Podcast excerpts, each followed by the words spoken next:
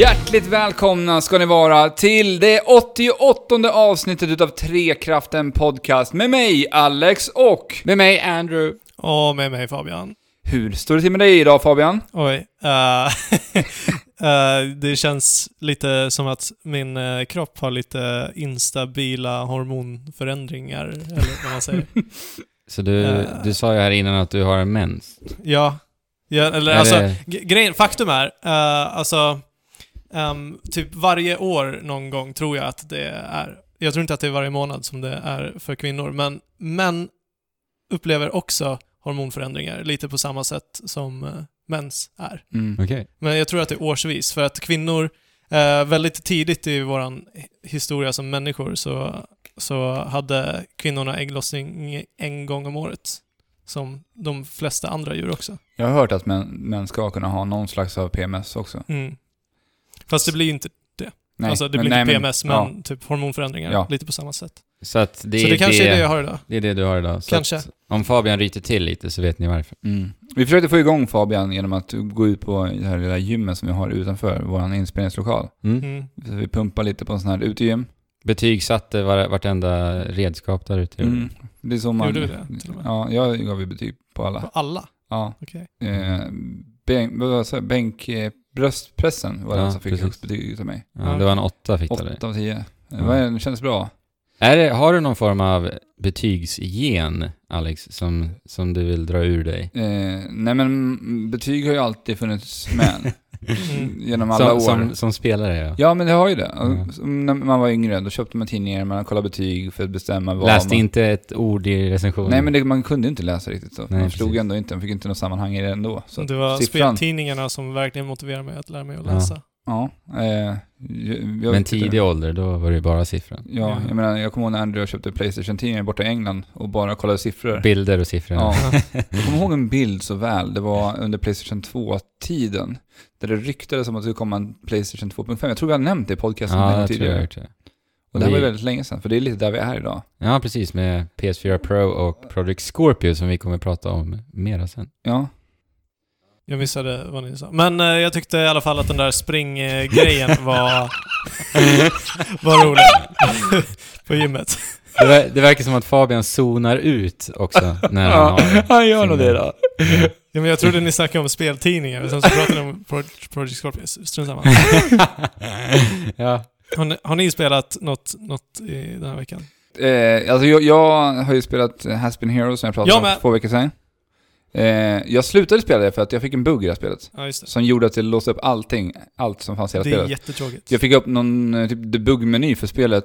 och Just det, helt du nämnde inte det förra veckan. Nej, det gjorde jag inte. Så allting låses upp och det är ju faktiskt jättetråkigt när man spelar en roguelike. För det, man spelar en roguelike för att låsa upp nya Ja. föremål. Ja. Så det tog ju bort hela poängen med spelet överhuvudtaget för mig. Jag Ja. körde du många rundor med Eh, allting upplöst? eller? Alltså jag, jag spelade 15 timmar första omgången i Has Been Heroes. Jag låste upp 25% av allting i hela spelet. Mm. Och det tog emot så fruktansvärt Mm. när det här hände. För jag ville ju spela, jag ville motivera mig själv till att spela, men jag kunde inte det. Nej. Så det tog mig ett par dagar, för det är så att du köpte det. Och du började prata om, för du, du, ja, men du kan ju fortsätta, ta över här Fabian. Ja, alltså jag, eh, jag köpte Has Been Heroes och jag kunde inte sluta spela det på typ 10 timmar efter att jag hade köpt det. I sträck? Eh, nej men alltså, typ kanske den totala tiden var 10 timmar. I, Ja. Men d- den aktiva speltiden kanske var 6 eller 7 Ja. eller något sånt. Mm. Eh, och det, det är så jädra kul. Det, det är liksom så insupande.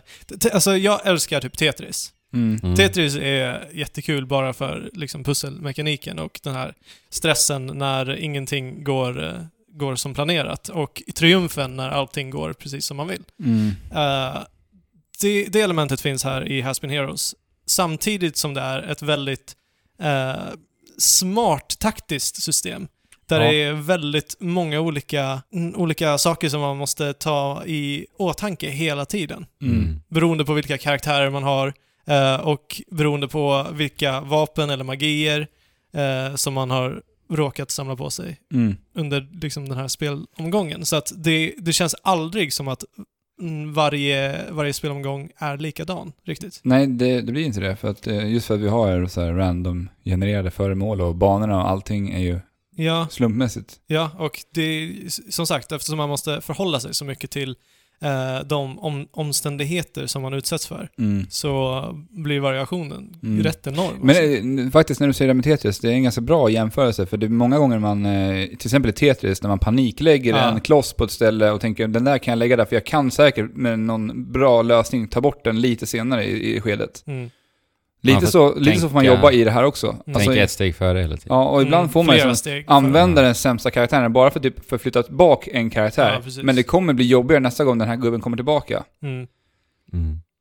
Ja, och sen, sen så när du får nya karaktärer som har typ en förmåga som varje gång när den använder en magi så får den slå direkt en gång till igen. Ja. Eh, det, och det är liksom nästan vänder helt upp och ner på hela det spelet, spelsättet som du har vant dig vid. Mm. Men det känns också som att det liksom, eh, än så länge, att det liksom trappar upp i svårighetsgrad Mm. hela tiden. Det är svårt till att börja med. Men, men det blir svårare. Just eftersom att alla de här nya elementen tillkommer titt som tätt. Men sen tycker jag att det är så himla intressant i det spelet också, att man måste vara så himla flexibel i sitt spelande och Ja. anpassa sig, kunna anpassa sig, just som Ja. du säger med alla spells och så, att snabbt kunna förstå hur de här spelsen fungerar. Mm. För det kanske är första gången du Ja. plockar upp ett spel, Ja, precis. men då ska du lära dig hur ska jag använda det på bästa sätt, på ett mest effektivt sätt. Jo men precis, alltså där, där säger ju spelet åt dig att använd allting som du samlar på dig. Mm. För att det, det finns ingen anledning att inte göra det. Och om du inte gör det så finns en väldigt stor risk att du missar att använda liksom en kritisk spel i, i ett specifikt, en specifik situation Mm. som gör att du förlorar allt. Mm. Ja, Ja, det låter ja, ju... det är, alltså nu, om man inte har, har någonting att relatera till när vi pratar det här så kanske det bara låter som ord. Mm. Ja. Men eh, om ni inte har lyssnat på det tidigare avsnittet när vi pratade, där går lite mer igenom vad Haspin Heroes är, så är det alltså avsnitt 80, eh, Sex. 86 blir det, Yes. som ni kan kolla in. Och det här Ja. spelet är ju släppt nu. Ja, Ja. Till Playstation 4, Xbox One, PC och Nintendo Switch. Yes. precis. Jag Ja. har spelat det på Nintendo Switch och jag har uteslutande spelat handheld. Ja, Ja. Härligt. Uh, och jag, jag skulle nog inte plocka upp det här till Playstation 4. Eller, eh, eller någon, stationär konsol. Mm. Tror jag inte. Alltså kanske att jag hade gjort det om, om inte switchen hade vunnits. Ja. Då, då hade jag kanske kollat in det. Eller eh, det beror ju på, för att spelet har ju fått väldigt eh, så här, blandade betyg. På tal om Ja. det, hur, hur tycker du det känns på den fronten? Vad menar du? Betygsmässigt där, för att det, det har inte blivit jättebra mottaget. Nej, jag förstår inte alls. Alltså, eh, jag, jag tror verkligen att de recensenter som finns i alla fall på Metacritic. Ja, för det är inte det är många ska IGN. jag säga. Nej, det Det är, är, så många. bara en 7-8 recensioner. Ja, det är inte många. Nej. Och den har typ 49 i Metacritic score. Eh, User score. Varav Nej, inte user user score. score. Nej, User scoren är typ på 7,8 sist Okej, jag kollade. okej. Ja, Eh, vilket, vilket är mycket mer representativt vad jag tycker spelet är. ja. Ja. Jag håller Det, med. det är nog en 8 för mig, Ja, det tycker jag också. Shit. om man ska säga så. Wow. Eh, jag, jag känner mig ju sjukt ensam i början när jag Ja, spelade jag förstår spelet. För, eh, alltså under eh, första reviewveckan där, när vi hade fått koden. Mm. Och jag började liksom läsa de första recensionerna som kom ut på det här spelet. Och jag, jag, förstod, jag tänkte såhär, men vad fan, har jag fattat upp någon, har jag missuppfattat det här? Eller är det här dåligt? Nej men alltså jag tror, jag tror verkligen att eh, de här recensenterna bara har spelat en runda och sen så baserat s- sitt, uh, det- sitt jobb. Ja, men, har, har du läst reviews på det här spelet? Nej, jag har inte gjort det. Alltså, Eller för- jag, för jag att- har läst de här slutklämmarna. För jag läste just. IGNs eh, recension på Ja, det här. och, och de också. pratar ju om det här som...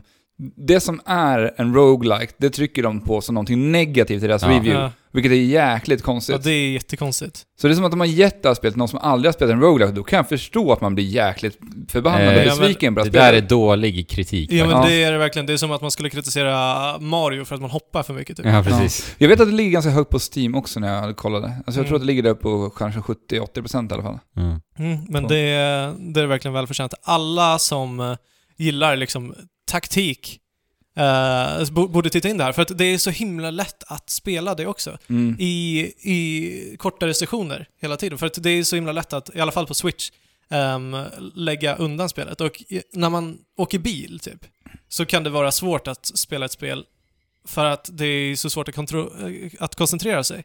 Eh, typ, jag skulle inte kunna spela Zelda på samma sätt i en bil. Mm. Men det här passar verkligen ypperligt för det. Mm. Härligt. De har ju också gjort en liten uppdatering i spelet nu.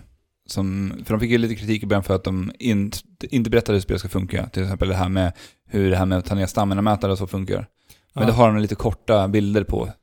rörliga bilder i Tutorial början. rutor. Ja, alltså det är, det är Mm. jätteenkelt när man startar spelet. Ja, Mm. Alltså för, för, ja, jag tyckte det var jätteroligt att bara utforska hela det här till att Ja. börja med. Men, eh, och jag blev helt fängslad från men det, det kan säkert underlätta för någon. Alltså, Ja, bara för absolut. att förstå sig på spelet. En, lite enklare. Ja. Stark rekommendation. Mm, ja, från mig också. Det är en stark eh, seal of approval från Trekraften. Men eh, Zelda då?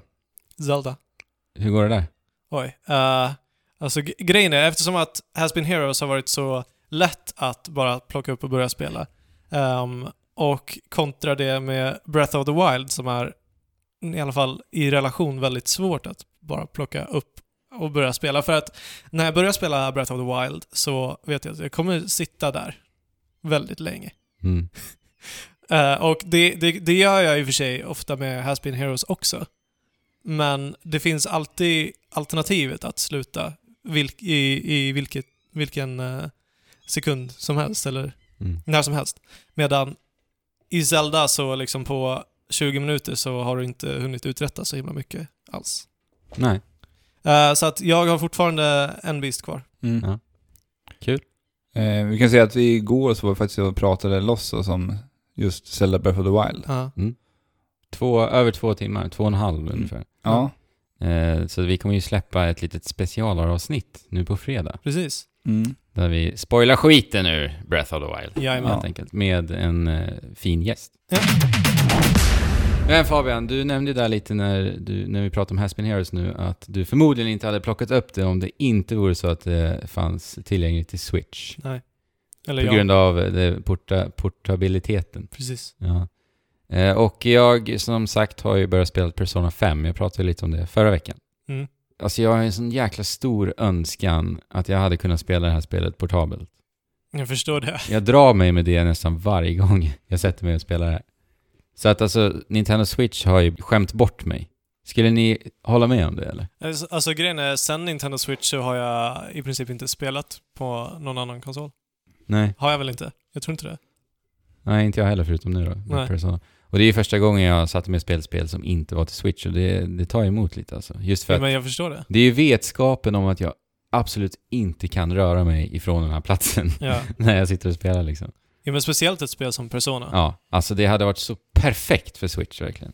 Verkligen som gjort för det. Alltså Mm. för det, det är ju som sagt, det är ju nästan som att läsa en bok och spela Persona emellanåt. Ja, precis. Och du vill inte vara fjättrad till soffan då. Alltså, eh, typ Overwatch skulle jag inte vilja spela på Switch. Nej, nej. Det vill jag ju liksom spela på datorn. Mm. Det, självklart finns det spel som gör sig bättre eh, icke-portabelt. Ja, verkligen. Men, men just... eh, Men, eh, du testade ju att köra crossplay. det är det jag ville komma till här då. Så att jag, eh, i den här paniken då, hörde jag av mig till Alex. För jag vet att han har en Playstation Vita. Mm, precis. Och vi vet ju att vi kan så här remote play-spela Ja. med Vita och Playstation 4. Mhm. Så vi får upp skärmen, och Playstation 4-skärmen på Vitan. Mm. Så att jag vill ju prova det här förstås då, i och med det jag sa. Och då stötte du på ett riktigt dilemma. Ja, att det funkar inte bra. Nej, jag, jag, så jag, tänker, jag tänker första del på den här grejen att Vitan var ju kopplad till mitt PSN-konto. Ja, ja, För det första. precis. Det var ju märkligt. Ja, för att Mm. jag hade där en eh, sparfil från min gamla Persona 4-äventyr på typ en 70-80 timmar. och jag har ju tänkt att någon gång ska jag spela klart det här. Så Mm. jag har sparat den här filen. Mm. Men eh, sen ville jag ändå verkligen spela Persona 5. Ja. Det visar att man inte kan spela Remote Play om man inte är inloggad på samma, sitt Konto. egna PSN-konto. Men. Vadå, Men du- egent, du kan- egentligen, egentligen så handlar det bara om att spegla en bild. ja. Men Ja. du måste vara inloggad på, på, På sitt det. egna konto. ja. Men du kan inte göra flera profiler på Nej. PS Vitan? Nej. Är det sant? Mm. Så jag var ju tvungen att rensa hela Alex Playstation Vita. Ja. Och självklart så, Ouch. så ringde jag upp Alex här och frågade om det var okej. Och han... eh, Jag fick ju lite betänketid. Efter att du hade gjort det? Ja, du fick lite betänketid. Jag sa ju, ja men tänk på det under dagen. Mm. Sen får du ge mig ett beslut Ja. när du kommer hem från jobbet då. Men skulle du inte kunna logga in på Alex konto? på Nej men jag har ju min, PlayStation 4? nej men jag har ju min Persona 5 på min. Mm. Jag vill ju inte starta om spelet. Nej, det Förstås. går inte att föra över sparfil på något Nej. sätt. Nej. Det är kopplat till kontot. Så samma, det är för sent nu ändå. Ja. Precis. Alex eh, gav mig godkännande att göra detta. Då sa jag till Alex, men hoppas inte det här är horribelt nu. Att det inte funkar bra. Mm. Eh, men det var det. Det var det. ja. Det var horribelt. Alltså det funkar inte bra alls faktiskt. Jag, för att vad jag har förstått det som så kan man ju då välja att remote-playa genom wifi eller... Via routern då? Via routern, ja. Var- Eller på något sätt direkt spegla. Ja, så Playstation skickar ut någon slags signal som kan skickas Ja. då direkt till PS Vita på något vis. Via bluetooth typ. Jag vet inte vad det finns Alltså jag, prov, jag, med. hur som helst provade jag båda. Ja. Eh, och ingen funkade särskilt bra alls. Men vad är det som inte funkar då? Men det är ingen bra connection. Det blir... Vadå, det eh, laggar? bilden laggar- släpar och... Bilden släpar, det blir... Alltså, tänk er när en, en video buffrade Ja, så det blir en som... gång i tiden på YouTube. Ja. Ja, för det Så. blir som att bilden Exakt streamas. så. Ja, Så att det tappar, här väldigt stora fyrkantiga... Precis. Jag vet inte vad man, vad man kallar det ja där. men det är den bästa jämförelsen. Ja. Tänk dig en buffrad, vi- buffrande video på YouTube. Ja. Men, eller okej, vadå? Så att, så att den inte har kvaliteten från första början? Så att det blir pixligt? Ja. Det, men input-lag och sånt då? Ja men det var inte mycket Nej. alls faktiskt. Det var ganska bra på det sättet. Men alltså grejen är, jag har ju hört folk säga att Remote Play ska funka. Ja, så det därför jag blev lite Förmodligen förvånad. handlar det kanske då om vad man har för typ av router och hur, hur det är ja. kopplat. För det kan nog säkert tappa lite hastighet där på vägen, Mm. kan jag tänka mig. Ja. Mm. Men grejen är att det var ju he- helt kort och gott, det var, det var för bökigt för att jag skulle känna att det här vill jag gå in för att göra. Så jag lämnade tillbaks den till dig. Återigen, bortskämd utav switchen. Ja, precis. Du hade kanske stått ut om du inte hade fått spela switch. Kanske, kanske. Fast då hade jag från första början inte ens velat spela portabelt. Nej, kanske inte. Förmodligen. Nej, kanske inte. Eh, men, men, jag har i alla fall spelat lite Persona 5. Men eh, det har varit en ganska seg start faktiskt. Jag är uppe i typ 25 timmar ungefär nu. Eh, och det började med att jag helt och hållet missförstod hur spelet var upplagt och strukturerat. Alltså progressionen i spelet.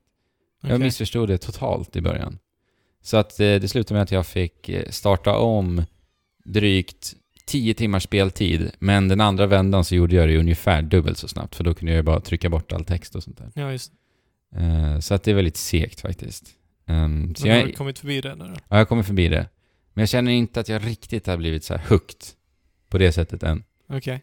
Eh, jag vet inte riktigt varför, men det är kanske lite för att jag har lämnat ett av de bästa spelen jag spelat bakom mig förstås också. Mm. Och jag är ju vanligtvis inte en, en JRPG-spelare. Nej.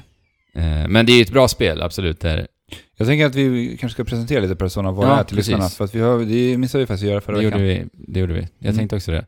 Det är ju som sagt ett japanskt rollspel. Ja. Utvecklat utav Atlus. Mm. Och den här serien, det är lite häftigt faktiskt med Persona. Den är alltså 20 år. En 20 år gammal serie. Som också är en spin-off-serie. Eh, ja, det är ju en spin-off-serie på Shin Megami. Tensei. Fast det har ju blivit en, Ja. en main-serie. Men jag tycker det är ändå häftigt. eh, Alltså, så, sådana gamla spelserier, det är ändå liksom Crash. Mm. Det är eh, Mario, Zelda. Och Persona är liksom en av dem också. Mm. Det har ju verkligen ett arv på det sättet. Mm, det är länge sedan fyran kom nu också. De Ja. släppte, ja. jag kommer inte ihåg när jag köpte med fyra och det var ju ändå en 2. eh, remake. Mm. 2008 släpptes det till Playstation 2. Ja, det gjorde det. Ja, jag sa ju förra veckan att det var ju drygt 12 år gammalt, men det var ju helt fel. Ja. Men det är, vad blir det? 8? Nio år. Nio. Ja, något sånt. Ja, så det, är, det har ju verkligen en historia. Alex har ju spelat, du spelade ju första Persona 4 och jag slänger mig nu in i femman. Ja. Och jag har ju så här varit lite skraj liksom, kan jag hoppa in här nu? Mm. Och det är alltså av det jag har spelat så ja. Om det är någon som undrar det. Mm. Du kan hoppa in och spela här nu. Det, de är helt och hållet fristående. Jo, Mm. Ja. det är det. Det är helt nya berättelser. Men eh, i Persona 5 så är vi alltså en eh, namnlös protagonist. Eh, så man får ju alltså namnge den här protagonisten. Du gav honom ett väldigt konstigt Ja, och namn. jag ska berätta varför. Att jag trodde att han hade ett satt namn. Ja. Alltså, så här är det. Man får alltså namnge honom som både förnamn och efternamn. Mm. Det är väldigt sällan man gör det i spel. Mm. Ja. Och då vill jag fråga er, hur bär ni er åt i sådana här tillfällen? Vadå, när jag ska namnge dem? Ja, nej men just när det är två. Ett för och efternamn. Alltså har ni, för att jag i, i många spel jag spelar så har jag alltid ett namn som jag brukar använda. Som alltid kommer upp först när jag ska namnge karaktärer. Jag, jag kommer alltid på nya namn och så som jag och Fabian när vi spelade Diabla för, vad var det, två veckor sedan. Så brukar Mm. jag alltid börja med en bokstav. Okej. Så att jag börjar med D och sen så Mm. tar jag en R och sen så tar jag ett A och sen ska jag bygga ett namn på det. Så det, det här kanske blir då Dra, Draga. Draga. Ah, Okej, du kör på den. Jag hittar bara på, alltså i stunden. Ja. Och sen så får jag leva med. Bort, fast jag har ju ett sånt där namn som alltid kommer tillbaka och det är just min karaktär i Monster Hunters. Han har alltid samma namn. Mm. Och han heter ju Tony Tuna. ja, men precis. Till spelserier så. Ja.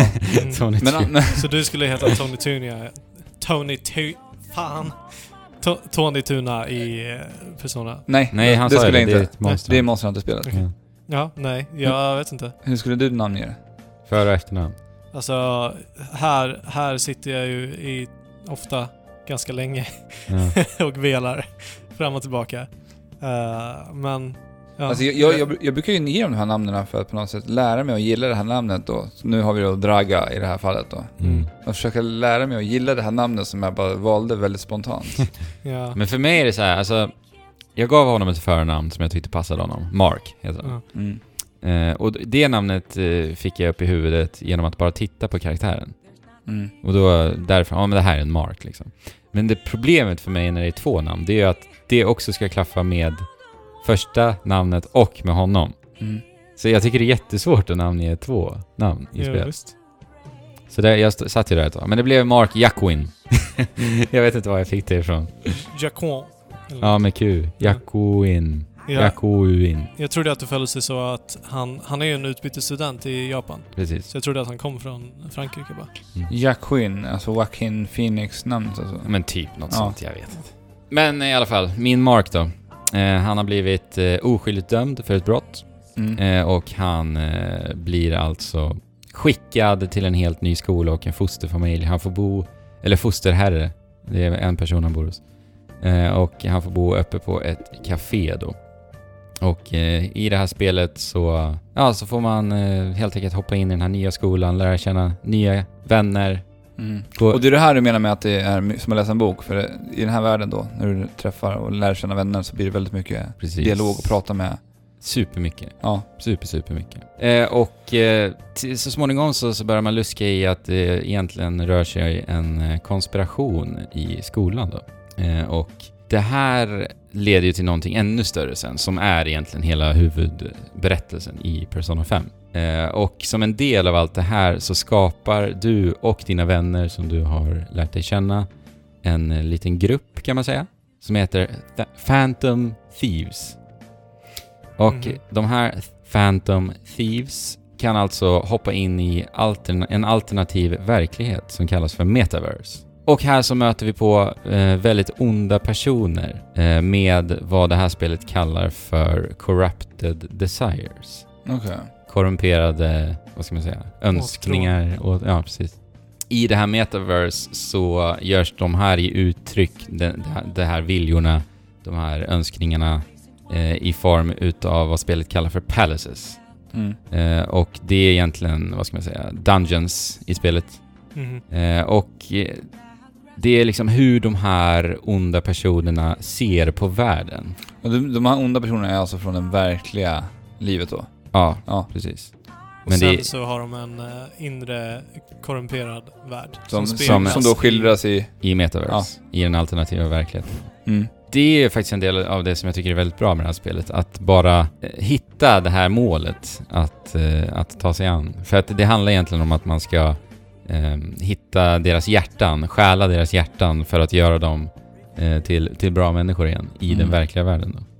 Och det, för att göra det så måste vi in i dessa palaces och stä, ställa till rätta. Men blir de samma personer då? Nej, deras personligheter på, på en, en sekund så bara blir en helt annan människa. Aha. Och det är ganska det bättre. roligt, roligt att se den förändringen i den verkliga... Alltså det här är, när jag Verkligen. tänker på det, det här är något som skiljer sig ändå i flertalet japanska spel. Vi har typ Yokai Watch där man tog bort spökena för att kunna göra så här förändringar på dem. Ja. Catherine är ett likadant spel där man går in i så här, Mm. tankarna och ska försöka förändra andra personer genom att stiga in i något slags undermedvetet.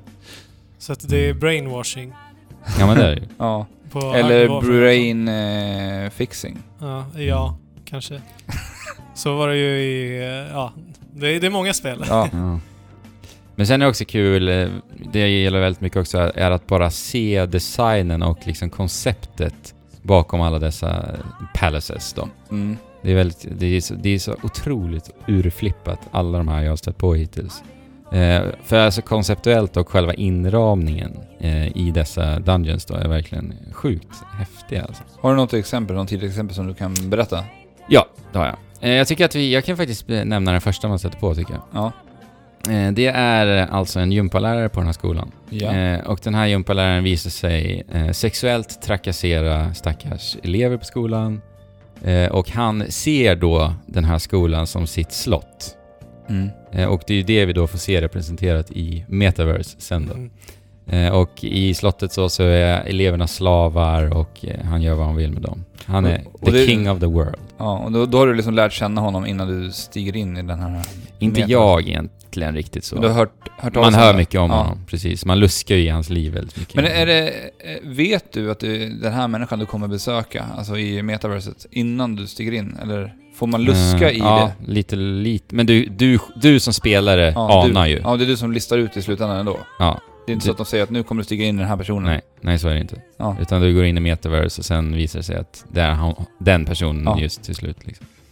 Eh, ja, och den här gympaläraren han har någon slags kungarock med hjärtmönster och en kungakrona. Under den här rocken så har han, är han helt och hållet eh, naken. Han har e- endast ett par rosa kalsonger och några flipflops på sig. Mm. och han är jätteond. Eh, det är, Det är så, det är så man vill gå. ja. Krona på huvudet, kalsonger, flipflops. Är det så du skulle gå i, i ditt slott? Kanske. Mm. Ja men det är alltså designen i det här slottet, det vill jag verkligen eh, ta upp alltså. Det är, det är ett ganska traditionellt slott, Mm. men sen när vi kommer djupare och djupare in i slottet så börjar vi se statyer med egentligen rumpa och bröst. Mm. Och det här är ju liksom så här, ja, nu ser vi det här tråkiga, trötta Japan. Visst, till viss del. Men grejen är att i Persona 5 så är Atlas väldigt självmedvetna. De driver ju med honom som personlighet. Det Mm. I det här fallet då Kamoshida, gympaläraren. Och jag tycker att det blir istället ganska roligt, helt ärligt. När de gör det på det här sättet. Ja, Men det, det kanske inte är osmakligt på samma sätt som Inte på samma sätt, vara. för att det blir så överdrivet. Eller alltså, det är osmakligt, men han är osmaklig Exakt. som person. Så Och vi men det är nästan att man vill ännu mer ha, inte ha ihjäl honom då, för det gör man ju inte. Men man vill ännu mer slutföra sitt uppdrag liksom. Men, men är det så att det förändras också omgivningarna ju längre du tar in i de här dungeons? För att det, jag, Nej, känner, jag känner det är igen inte det slumpmässigt genererat. Nej, det, alltså, men det, det förändras det liksom hur, kan du läsa av mer utav omgivningarna om den här personen? Ja, ju men längre, precis. Det är det ja, jag menar. För jag, jag känner igen det här från Persona 4 som också Mm. liksom bygger på samma grej, att man, Mm. man eh, upplever någon annans undermedvetenhet på ett Ja, sätt. men precis. Ifrån. Det går ju väl att jämföra lite med Psychonauts också. Jag har inte spelat det, men jag har ju tittat på det och jag vet Ja. vad det handlar om. Man går in i folks sinnen och, Ja. så. Just det. och det är representerat. Ja, men det är riktigt häftigt alltså. Och eh, jag vill bara nämna också en fiende man stöter på här. Tänk er en grön slimeboll, Mm. slimeklump, som är formad som ett ollon. ja. Mm.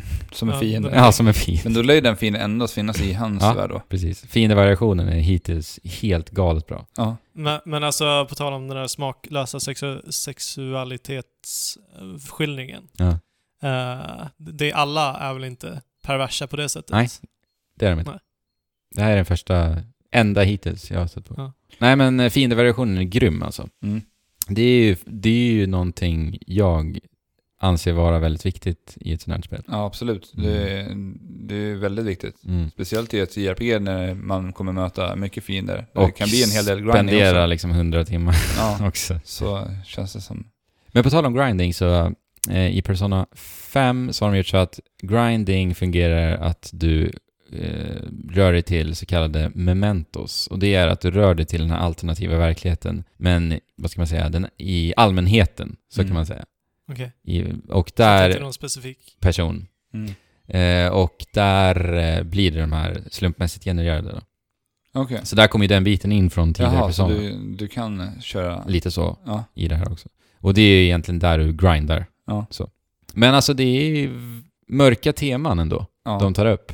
Alltså för att eh, när vi får möta den här eh, gympaläraren då så är det ju en stackars eh, tjej på skolan som försöker begå, begå självmord. Till exempel. Eh, och På som grund jag- av honom. På grund av honom. Eh, för att hon har blivit sexuellt trakasserad liksom. Så att det är verkligen så väldigt, väldigt eh, mörkt. Mm. Men det är så här, spelet är så jäkla flippat hela tiden. Mm. I design, i presentationen överlag. Och liksom allting. Så att du tar inte, jag, jag känner inte att jag tar åt mig det här mörka på det sättet. Men det är till det positiva.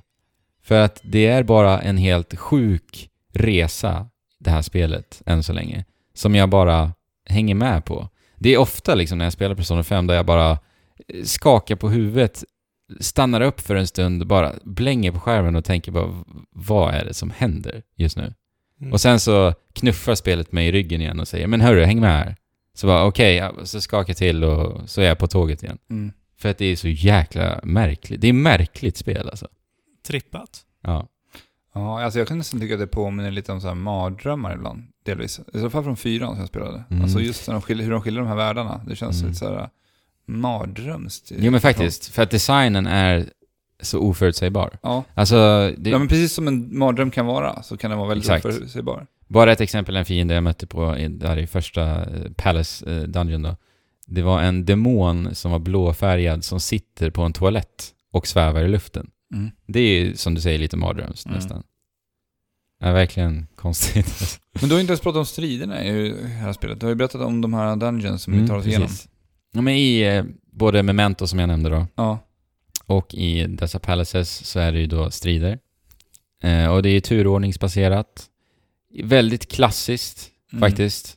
Eh, finns ju lite olika system som, som känns unika. Framförallt så är det en... Jag, jag vill inte gå in jättenoga på striderna, för de är väldigt, väldigt klassiska. Det är så här klassiskt att du ska hitta en svag punkt på fienderna för att göra att de blir immobila och sånt där. Skada mera. Eh, och gör du eh, alla fiender i en strid helt immobila, det är en mekanik jag tycker väldigt mycket om, då ingår du i en så kallad eh, hold-up. Eh, och vi är ju som sagt typ tjuvar här, så att vi håller våra pistoler emot dessa fiender. Och eh, här då så kan man välja att prata med fienderna. Mm. Man kan prata med dem, man kan göra en all-out attack som är en superspecial attack som skadar jättemycket på alla fiender. Eh, och när man pratar med dem så kan man antingen be fienderna att ge mig ett föremål. Eller så kan man be dem ge mig deras kraft, alltså typ fånga dem. Alltså tänk er Pokémon lite. Rekrytera. Ja, ja, så det är så man eh, får dem i det här spelet. Pr- Genom att prata med dem. Mm. Eller så kommer de eh, be för sitt liv själva om du... det är en stackare Snälla, kvar till fånga exempel. Mig, fånga mig. Ja. Eh, Så att jag, den mekaniken gillar jag, speciellt när man möter nya fiender. För att när man möter nya fiender så vill man ju förstås ha den i sitt party om den ser kraftfull eller ball ut förstås. Men är det så i femman också att det, då är det de här som är dina personer, de ska skilja dig i den här världen, de här spökena? Ja, fast inte i och med det här då. Nej, Nej. Inte för mig, alltså huvudprotagonisten då. nej. Han har en som är så som hans sinne är, ja, ja precis. så. Men, men så var det i, i fyran också. ja, men, men, dina eh, partymedlemmar har De ju... kunde jag ändra på också. Ja, Ja, då är och det samma som i fyran. Nej men deras personas är permanenta. Än så länge. Jag, jag är Okej. som sagt inte på långa vägar klar Ja. med spelet. Eh, och eh, ja, det, det är ju, deras personas är ju typ en skildring av deras sinnen också lite. Mm. Vad de tänker på. eh, men den, den mekaniken tycker jag väldigt mycket om. Eh, men annars väldigt, ja, turordningsbaserat. Men det som gör det ändå väldigt bra är ju att det är visuellt fantastiskt, och det nämnde jag ju förra veckan. Mm. Eh, Alla liksom anim små animationer i menyer hela, hela tiden. Bara alltså övergången från att du trycker på attack till att du faktiskt ska göra det, alltså i menyerna. Det är alltså små, små animationer hela tiden när du gör ett menyval som är så jäkla snyggt alltså. Mm. Så att det, det är visuellt väldigt, väldigt tillfredsställande i striderna. Men visst är det så i det här spelet också, i de här dungeons, att du ser fienderna. Så att du kan faktiskt undvika dem själv. Ja, precis. Det uppskattar jag jättemycket i fyran, att det Mm. inte är eh, random encounters. Nej, precis. Jag gillar det också. rätt frustrerande när man spelar JRPG. Ja, Nu det kan blir du för mycket fly. liksom. Ja, jag håller med. Så man, man kan göra så överraskningsattacker på dem också. Ja, komma bakifrån för att Ja. få first attack och... Precis. Ja. Nej men, eh, och utöver det här då så ska vi också förstås vara en elev på skolan då. Mm. Så vi ska ju leva skolliv också. Så att, alltså Persona 5 är typ två spel. Mm. Det är tur, klassiskt turordningsbaserat JRPG och typ en, eh, vad ska man säga, grafisk novell egentligen. Visual novel som Ja. det faktiskt heter typ. Faktiskt. Ja. Det är väldigt mycket så. Och här, som sagt, det handlar om att du ska prata med dina vänner, bygga upp dina relation, relation med alla vänner, du ska göra, ta dig an olika små aktiviteter Mm. som kommer ge dig förmåner. Och det jag gillar väldigt mycket med det här spelet är att allting du gör i den, i det verkliga, den verkliga verkligheten eh, kommer att ge dig förmåner i allting du gör. Mm. Så att ingenting känns ju förgäves liksom, som du gör. Och sen är det väldigt mycket så här eh, att hantera tiden. Och det kan jag tycka blir lite stressigt ibland faktiskt. Eh, men det tror jag handlar lite om en vanesak, att lära sig känna alla system. Som sagt, jag har inte kommit superlångt.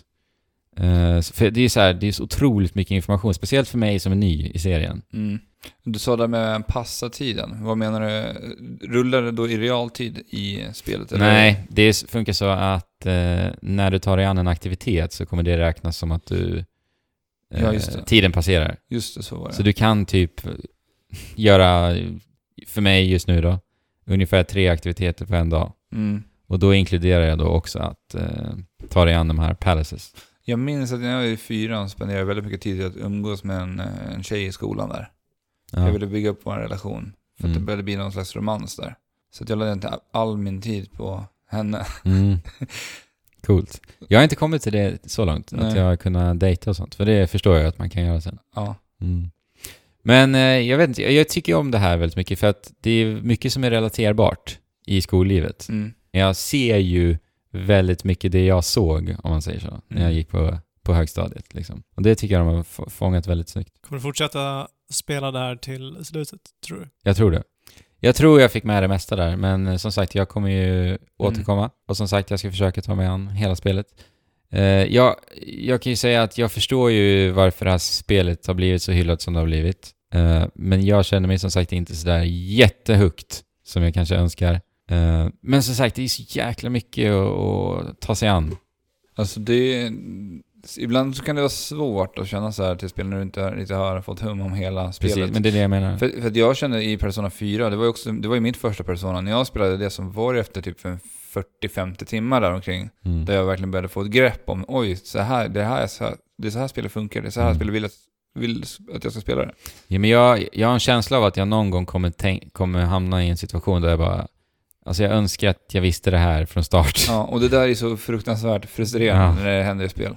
Så det är nästan så att man, jag skulle vilja titta upp lite tips faktiskt. Mm. För hur jag ska spela det. Alltså, det kan du ju faktiskt göra. För att eh, många som spelar Persona 5 är ju eh, fans av serien. Mm. Liksom, och de, de spelar ju från, med en annan grund. Det finns nog mycket bra tips att ta en del av där ute. Mm. Mm. Ja, men det största jag tar med mig ändå är, är det visuella och att det är så jäkla stiligt. Ja. Det, Och det härligt flippade spelet. Ja. Ja, men alla hän- händelseförlopp hela Ja. tiden. Bara urflippade liksom. Men ty, striderna tycker jag är okej liksom. Det, det, ja, JRPG. Ja. ja, men vi får väl återkomma till Ja, men det får vi göra. 5 i framtiden. Absolut. Jag hoppas att jag, jag kommer bli lite mer hooked till nästa år. Men då tar vi en liten paus tycker jag. Ja.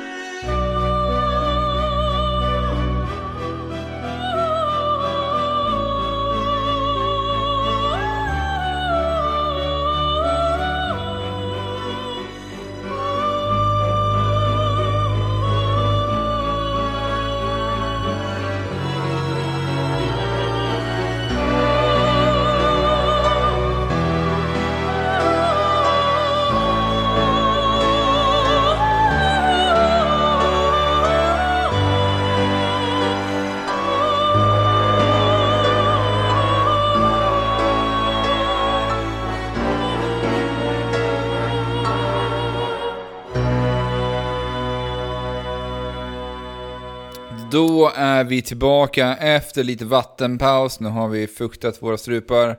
Ja. Ja. Och hoppar över till det som har hänt i spelvärlden den senaste veckan. Vad roligt! Vad har hänt?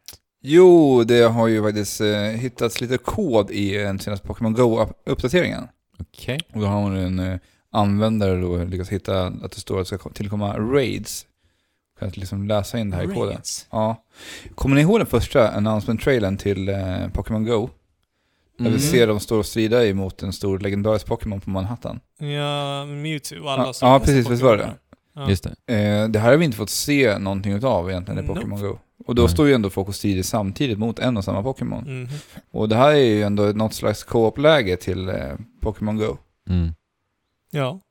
ja, det får man väl se det som. Ja. Och eh, Niantic har pratat lite om det här efter och sagt att det kommer komma en update nu till våren. Mm. Inte jättekonstigt, det börjar bli varmt i större delar av världen. Där vi spelar mycket Pokémon Go. Ja. De vill att vi ska ut. Ja, Igen. precis. Ja. Det är ju det de sa också. Nu ska vi ut och spela Pokémon. Fast shit vad fett alltså om du här, när det börjar bli lite sommar, Ja. bara ringer till mig och bara 'Det är en Zapdos som vi måste ta tillsammans!' ja. Så springer vi ner till hamnen typ, där Zapdos är. Och Ja. där är det så jädra många andra människor också som bara försöker fånga Zapdos. Ja. Så ansluter vi oss till gemenskapen och bara mashar alla pokébollar vi har Ja. på den där. Ja, det, men, men det kan ju bli häftigt. Vi kan det. Eh, och, och det är så kul att se att de eh, fortfarande håller på med spelet. Mm. Vi, satt ju, vi gjorde ett helt specialavsnitt om Pokémon Go i somras när det var som mest aktuellt. Och satt och drömde oss lite om just det där hur det här spe, spelsystemet skulle kunna fungera. Mm. Att vi hade det här bara, oh there is something in the sky, så ska vi bara Mm. röra oss mot ett mål. Ja, men legendariska. Ja, precis. Och ska man fånga de här tillsammans, det, det gillar jag jättemycket för då bygger man ytterligare på det här, den sociala aspekten Mm, i Pokémon. Go. Vilket man verkligen måste så prata om, man måste samarbeta med varandra när man står Mm. där på en plats. Mm. Vilket skulle vara väldigt häftigt och väldigt läckert för det här spelet. Mm. Eh, de säger också att det kommer en massa andra, att vi har bara fått se en bråkdel av vad Pokémon Go är för dem. Men jag fattar inte var, vad det är som tar sån jädra tid. De har ju fortfarande hur många aktiva spelare som helst. Ja, var det det typ 65 miljoner? miljoner? 65. Ja. Det är, alltså det är sinnessjuka siffror. Mm. Och hur mycket pengar lär de inte få in? Och stöd ja. borde de få. Jag menar, d- d- vi borde ha sett mer utvecklat. Alltså jag, jag har varit väldigt besviken på varje uppdatering som har kommit. Ja, Go. samma här. Men det är lite som när jag, du och jag pratade om det här nu. Att eh, det kanske är för att de inväntar just våren och sommaren. Mm. Vadå, så att det är en re-release nu typ? Ja. Och det är ju det de lite hintar om i det här Ja. uttalandet också. Att det, de kommer att släppa en ny update. Får vi se trading också Ja, kanske? precis. Det har ju snackats om länge. Så det, det, jag tror vi har mycket kvar att se ute på Pokémon Go. Men frågan är, kan man liksom lyckas locka tillbaka spelarna Ja, typ Pokémon Go? mig. För Ja. jag är så oerhört ointresserad. Jo men alltså, om jag, jag och Fabian, jag vet att vi kommer att sticka iväg om det blir det här roliga Zapdos, eh, Ja. anekdoten som du precis drog där med, om vi skulle dra iväg och jaga den här. Ja. Då, då skulle vi ut och jaga den här. ja. Mm. Och du skulle ju inte, Nej, kanske inte. du hade Alltså, på. jag har inte ens startat spelet. Även om Generation 2 kom, det intresserade mig inte det minsta. Jag, jag öppnade och fångade den första Pokémon jag hittade. Och det Mm. var någon liten bug-liknande figur så.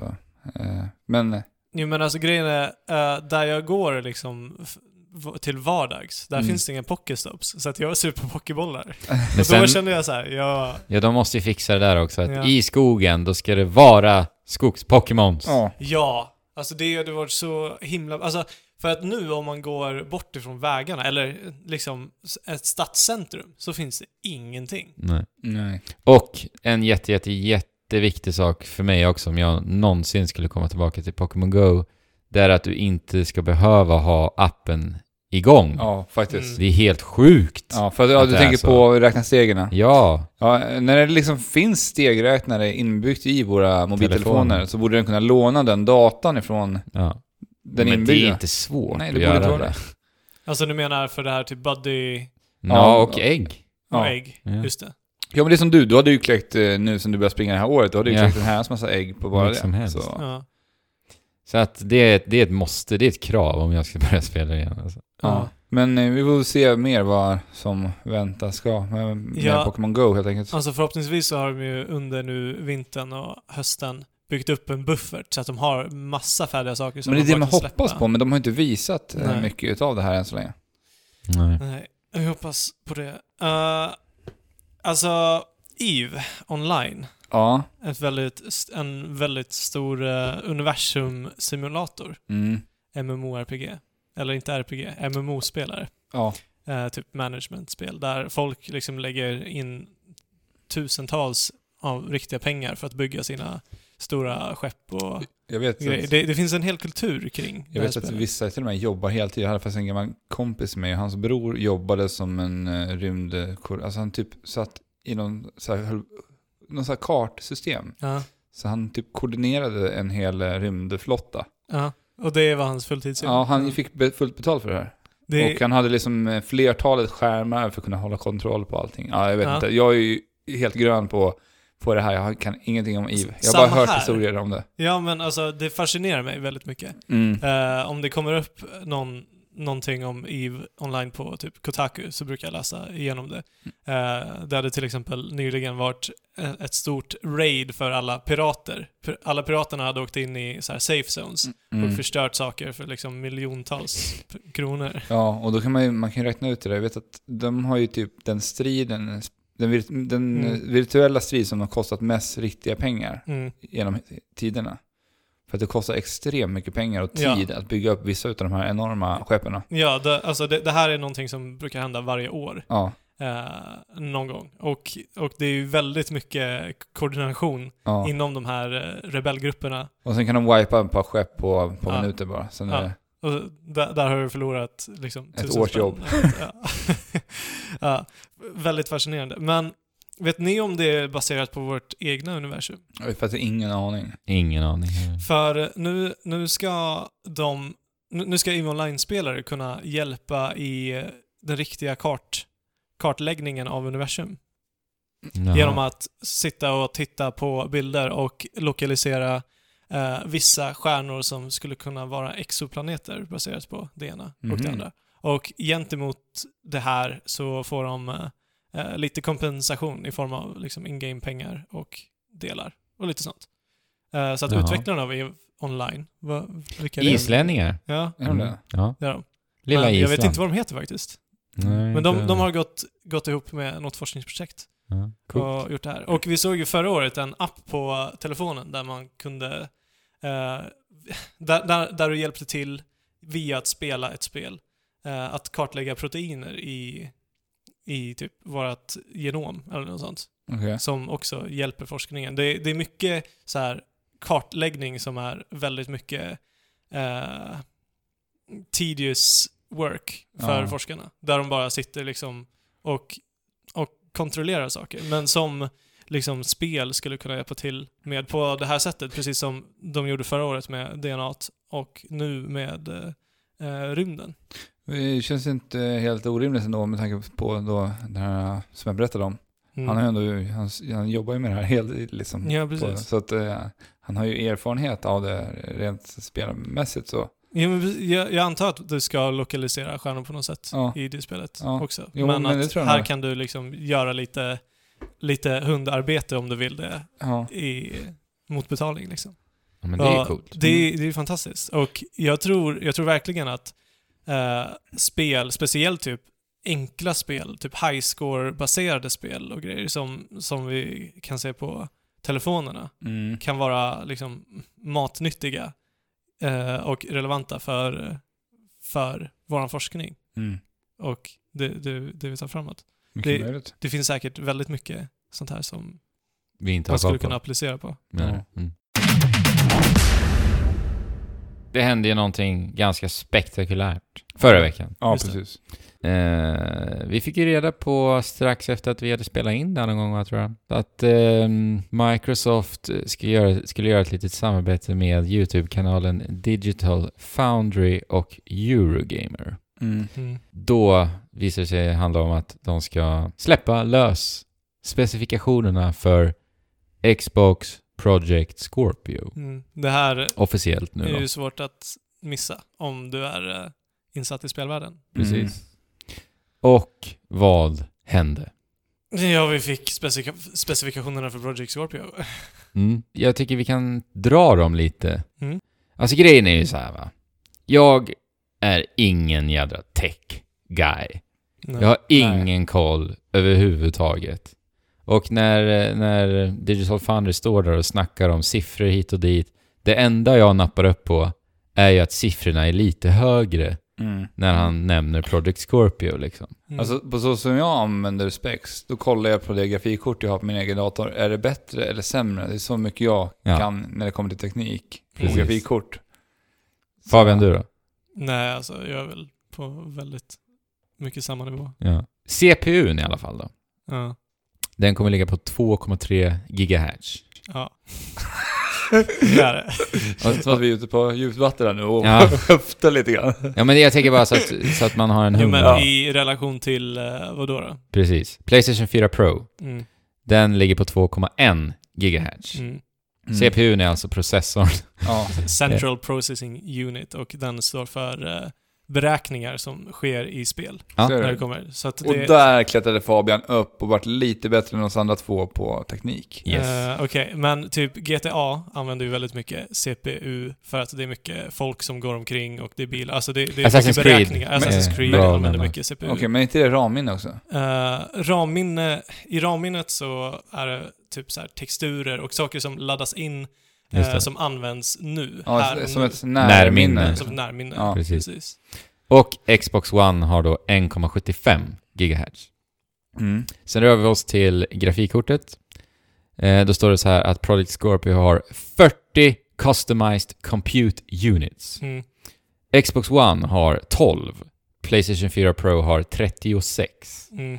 Och eh, det här är alltså grafikkortet GPU. Mm. Eh, och på förhand så tyckte man ju att det där lät ju ganska lite, för det var ju här vi hörde att Xbox Project Scorpio skulle liksom ta det där enormt stora klivet ifrån Playstation 4 Pro framförallt då.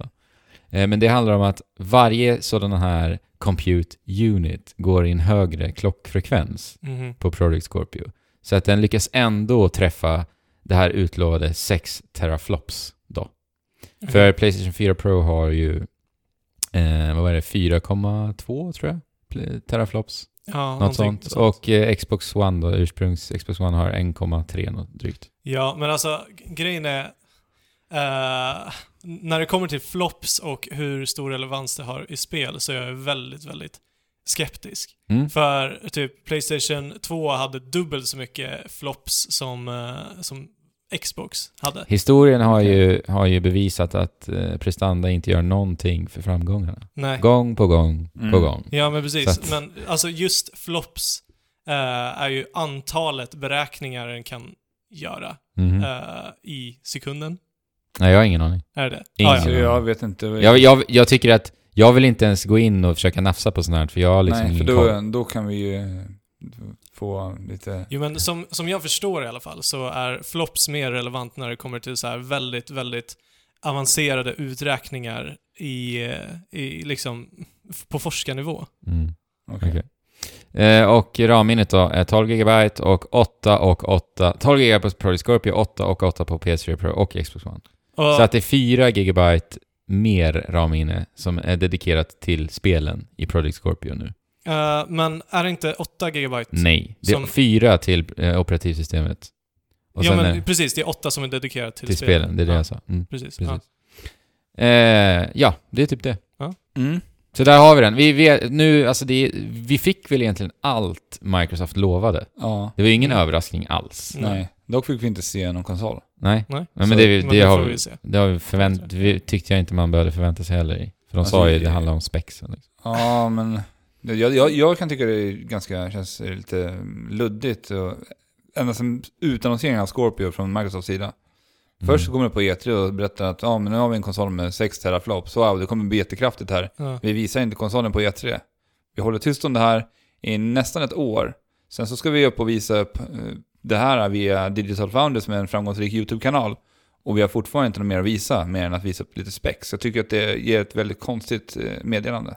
Ja, Jag hade velat sett en box, en design på någonting. En, Ja, men, alltså en koncept. Alltså, angående det så sa Digital Foundry själva att anledningen till varför Microsoft ville göra det här var för att annars så skulle det ko- komma ut eh, via läckor, typ så här små eh, bitar och de ville Microsoft vill, enligt dem ville då i alla fall istället för att det skulle läckas lite pusselbitar här och där bara vara så liksom ärliga och klara med spexen Mm. från första början. Så att de får hela bilden. Och anledningen till varför de tog in Digital Foundry är för att de är uppenbarligen väldigt kapabla Mm. i, Det inom tyckte jag var här smart området. faktiskt. Och det var väldigt smart. Mm. Eh, och enligt dem så är det här en fantastisk eh, konsol Mm. också. Mm. Sen kan man ju luska i hur mycket pengar det handlar om. Mm. Ja, Eh. det är ju det som är frågan. Jag menar, kommer det vara värt att köpa det här eller är det lika bra att köpa en gaming-PC? Nej men jag tänker... Hur köpta är Digital, Jaha, Digital Precis. Ja, Foundry? Digital. Foundry. Ja, Ja. det är ju frågan. Jag vill ju tro att de är ganska... De brukar ju vara väldigt neutrala De är faktiskt. alltid neutrala. Ja. Men, eh, Men eh, pengar kan ju göra mycket med en. Men å andra Mm. sidan är ju det här liksom fakta. Ja, Vi det här, ser ju på pappret. Ja. Ja. Men sen är det lite så här att han och säger It's amazing! Ja. Ja. Det är lite så här Apple-presentationsvideos. Ja. Mm. Magical och allt. Nästan. Jo men, jag, jag vet inte. Det är ju säkert en eh, riktigt, riktigt stark Ja, men konsol. Det går inte... Det vet vi. Det här är ett monster. Ja. Alltså det kommer vara utan tvekan den mest kraftfulla konsolen på marknaden i höst liksom. Och den kommer vara den enda konsolen som kan köra true 4K. Ja, precis. Jag, jag hade gärna velat se att man ändå visar upp något spel på den här konsolen. Ja, men- För det är också Ja. så här, alltså jag förstår inte varför, poängen överhuvudtaget, att göra på det här sättet, om man inte har någonting att visa upp. Nej. Det är så här, kom, kasta ut någonting i tomma luften och bara, här har ni. Jaha, jag har ju glömt bort det, var en vecka sedan. Hade Mm. de visat upp lite spel så hade jag kanske fortfarande fått se, om jag får sätta Red Dead Redemption rulla på en Scorpio idag, eller förra, förra veckan, Mm. då hade jag fortfarande haft den tanken, bara, men fan, det såg riktigt, riktigt bra ut det här på Scorpio. Mm. Om man hade kunnat gjort någon sån här comparison-video och visat på hur det rullar på en något sämre specs på en PC, Mm. Mm. så hade det ju varit en mycket mera selling point för min del. Ja, nu, alltså, nu, just nu, jag ser ingen poäng överhuvudtaget i... Jag, jag finner inget intresse i det nej, men överhuvudtaget. det är ju spelen det i slutändan kokas Ja, ner och det är det det handlar om, alltid. Ja. Alltid, alltid, alltid. Och där är ju Microsoft inte starka. Nej, Nej. för Och har inte varit den här generationen. Nej. Nej. Spel läggs ner till och med. Ja. Ja. Liksom. Nej men, eh, alltså jag undrar ju hur de ska locka till sig köpare av den här konsolen. För att du tog upp Red Dead Redemption 2, det kan vara ett exempel. Mm. Säg att de skulle visa det på E3 med Mm. Project Scorpio, vilket jag har ganska svårt att tro, men de har å andra sidan. De har En del gjort pengar. Det, de har gjort det förut också med GTA, tänker jag. Ja, det har de va? Det var på E3 Ja. va? GTA, För- GTA 4. För Rockstar brukar ju nästan aldrig vara på E3. Nej. Okej, säg att det händer. Mm. Eh, sen ska de visa det rulla på Project Scorpio. Mm. Samtidigt så ska de fortfarande sälja in Xbox One S. Mm. Och det här är en tredjepartstitel. Jag menar, vill tredjepartsutvecklare, alltså så tydligt som de kommer behöva visa det, bevisa att det finns en version som är, alltså med hästlängder bäst Mm. på en, annan, på en specifik plattform. Vill Nej. tredjepartsutvecklare? Nej, det är, ju- de vill ju sälja så många spel som de vill. Som de vill, Att, som eller eller som, som det går. Ja, precis. Eh, så att, så att det, det kan ju ver- verkligen vara så att om man får för sig att det inte är den definitiva versionen du spelar på din Playstation 4, Mm. att du drar ifrån att köpa det. Precis. Och sen är det ett problem att hur ska vi se det? Ja, det Hur ska vi göra. se att, om vi säger Red Dead Redemption 2 är på presskonferensen, de visar det till Project Scorpio. Vi vill ju då i så fall se jämförelsen med Playstation 4 Pro där och då. Mm. Ja, Men men det, de, de kan ju inte visa Pla- PS4 Pro-material på en... Nej, men det, det är väl att köra en. Xbox. Men kommer, kommer, Ja, men de, det kan- kommer det vara sådana? Men då Jo, blir ju också problemet att de Att de konkurrerar, konkurrerar med sig själva. Ja, men det är också på det sättet motiverar de väl köparna att uppgradera sina Xbox. Ja, det är kanske är det de kommer fokusera på liksom. Det här är E3, köp Scorpio. Och också samtidigt visa, kolla, båda spelen funkar verkligen att spela på vilka. Men Mm. vill du ha den definitiva versionen så är det Scorpio Men då är det så, ha. är det en tillräckligt stor försäljnings...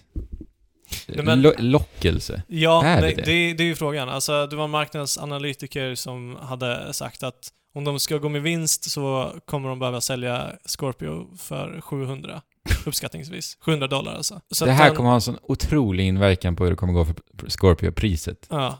Och Det om de ska verkligen- sälja at cost så är det 650. Det, men det är helt galet Och det alltså. kommer ju liksom handla om 7-8 tusen. Mm. Och vad kostade, jag menar, Xbox One var väldigt dyr när den kom hit till Sverige då när den lanserades med Kinecten. Jag tror att det låg på en 5-6 tusen någonstans. Nej. Eh, Jo. Nej, nej, nej. Alltså jag köpte min för runt 4 och ett halvt någonstans. Ja, i så fall det alltså. Ja, och det var, det var dryga året efter den här släppts. Så att, Alltså Den- grejen är att den den här, den generationen har vi, dyr. den här generationen har vi ju sett relativt billiga konsoler Mm. faktiskt. ja. Jag De vet att är- den var dyr när den kom, för att, just med Kinecten. Och det Mm. pratades om att ta bort den här Kinecten, vi gör den billigare, vilket de gjorde senare. Ja. Men eh, ja, priset är så jäkla viktigt alltså. Eh, för att idag kan du få en Playstation 4 Pro för 399. Och med den kan du spela på, på 4K-skärmar. Ja. Om, du, om du vill. Mm. Men sen så, jag menar, det, det är ingen motivation att köpa eh, Xbox Scorpio om du ändå får det du betalar för. riktigt. Nej. Och sen så här, jag menar, vi vet alla att Sony har ett otroligt eh, försprång, om Mm. vi säger så, i, i kriget. Och att Microsoft ska släppa den, den garanterat dyraste konsolen på marknaden i underläge, Mm. det blir svårt alltså. ja. Och som sagt spelen, vi får se vad de har på E3, men de kanske överraskar. Liksom. Men, eh, och sen är det så här, alltså skillnaden mellan just Playstation 4 Pro och Scorpio också. Mm. Visst, det kommer finnas en skillnad, Mm. men hur stor skillnad? Alltså för, för den som inte är liksom väldigt insatt så är det en väldigt marginell skillnad. Mm. För det är ju liksom fortfarande så när de konkurrerar med Ja. Det är ju det. Jo men som sagt, alltså om... De, de skulle behöva ha någon annan selling point än bara raw power. Mm. Kanske vi, de som sagt, vi vet ju inte. Nej. Det kanske kommer vara någonting superhäftigt. Tänk er om det är en, en hybrid. Och sen är dockningsstationen det här som vi har fått reda på nu då. Ja. Sen så... Jo, men det, det hade varit ett solklart köp. mm. Men om det inte är det och de inte visar några liksom exklusiva titlar, mm. då har jag ingen anledning att köpa det överhuvudtaget. Nej, ja, ja, samma här faktiskt. Speciellt för mig personligen som Mm. har en dator Men som, precis. som eh, sparkar arslet ur Scorpio redan idag liksom. Ja. Så att, eh, ja. Men alltså det, det hade varit drömmen. Tänk er en portab eller en hybrid Xbox-konsol Ja. där vi kan spela hela Xbox. Xbox-historia Ja. Portabelt. Ja, det vill säga alla, alla Xbox 360-spel, Xbox-spel, alltihopa. Jag skulle... Återigen, bortskämd med Switch. Ja. Ja. Nej men det första jag skulle kö köra är nog Viva Piñata. ja, det hade varit mysigt. Nej, det, det, hade- det är ju dröm, verkligen. Då hade ju, alltså Microsoft hade ju vunnit. Mm. De hade ju, det är bara Jo, men de hade, gratulera. konkurrerat ut, de hade konkurrerat ut Switch helt Ja, och hållet. utan Eh, de skulle ge en så himla bra anledning att, att, att favorisera dem framför Playstation mm. nu. Så att, ja, nej då, då hade de bara sopat banan. Ja, verkligen. Men sannolikheten för att det händer är Väldigt liten. minimal. Ja. Den är ju det. Det är trist. Men sen är det ju så här också, eh, det var ju mycket prat när Playstation 4 kom, Playstation 4 Pro, Playstation 4 Pro kom. Mm. Eh, hur ska jag som 1080p-skärmsanvändare eh, få, få förmåner här? Mm. Och det har ju varit lite sisådär. Eh, Horizon Zero Dawn gjorde det väldigt bra, med lite uppiffade texturer och Mm. liknande. Sen har vi ju fått det här Boost Mode som gör att eh, bilduppdateringen blir bättre på en del spel och sånt där. Mm. Eh, De har ju pratat om det här, eh, hur spelen kommer att få ge dig bättre förmåner med Scorpio. Mm. Och det kommer fungera ungefär på samma sätt. Men alla tidigare, alla Xbox One-spels eh, bibliotek kommer att få förmåner. Mm. Och det handlar ju om det här eh, texturer, bättre texturer, bättre... Nej, jag vet inte. Men det de har sagt är ju i alla fall att alla spel kommer att se bättre ut. Ja. Hos Scorpio. Men sen kommer det vara det här, eh, för många vill ju förstås ha 60 bilder per sekund på samtliga spel. Mm. Det kan vi inte förvänta oss. Nej. Och det trodde jag ju nästan här. Alltså, det var lite så här: okej nu kommer Microsoft, det här kommer de pusha på. Mm. Kör du en 1080p-skärm, då kommer det vara 60 bildrutor i alla spel. Mm. För att det kommer att fungera på samma sätt att det är studiornas upp, det är upp till studio, alla st- spelstudios, Jo men att det, göra den. det, det kommer ju alltid förhålla sig så också. Så att därför är ju den, den svagaste konsolen flaskhalsen Mm, i generationen. För att alla spel ska kunna spelas på den konsolen också. precis. Så att Alltså, det, den kommer ju dras tillbaka. Mm. Eh, just eftersom, om den nu är så överdrivet kraftfull, så kommer Ja. den ändå inte utnyttja det, förutom att 4K. kunna spela det i 4K. Exakt. Eh, som kanske är aktuellt om ett, två år för, för den vanliga konsumenten. Mm. Det är lite Eh. tidigt känns det som. Jo men för att riktigt kvalitativa och framförallt gaming 4K-skärmar, idag är de på tok för dyra. Ja, för och vem som helst. liksom. den målgruppen som Microsoft riktar sig till i och med de här specifikationerna vi har fått, de är ju också medvetna om vad som, för TV som krävs. Mm. Så ska du köpa den TV-apparaten och Scorpion, det är mycket pengar alltså. Ja, men sen är det ju såklart så att folk köper en TV bara för att det står 4K på den.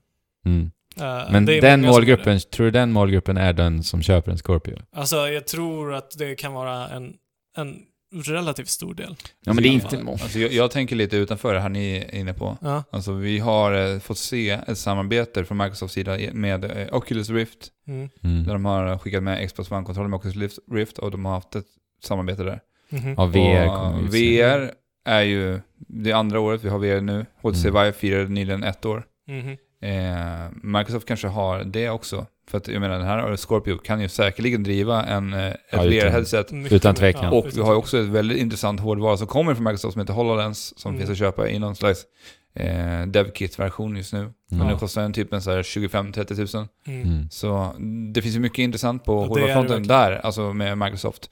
Jag menar, Ja, jag vet kommer fortfarande ihåg den här videon som de visade upp när de spelade Minecraft på ett eh, litet coffee table Ja. en gång på E3. Det är ju fortfarande sjukligt imponerande att titta på Ja. det.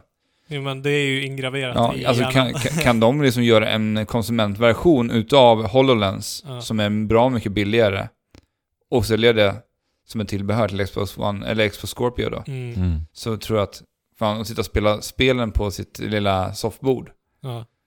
Jo, alltså det, det hade kunnat vara en selling point. Ja, det hade det kunnat vara. Eh, Kanske vi får se det på E E3. Jo, Alltså, jag tror... Det, som jag förstår det är HoloLens inte så långt fram i utvecklingen, så att det kanske också är ett, två år Mm. i tiden. Ja. Minst. Ja, men VR, VR är ju... Det är inget snack. Nej. Alltså det kommer funka med Project Scorpio. Ja. Det tvivlar jag inte en sekund på.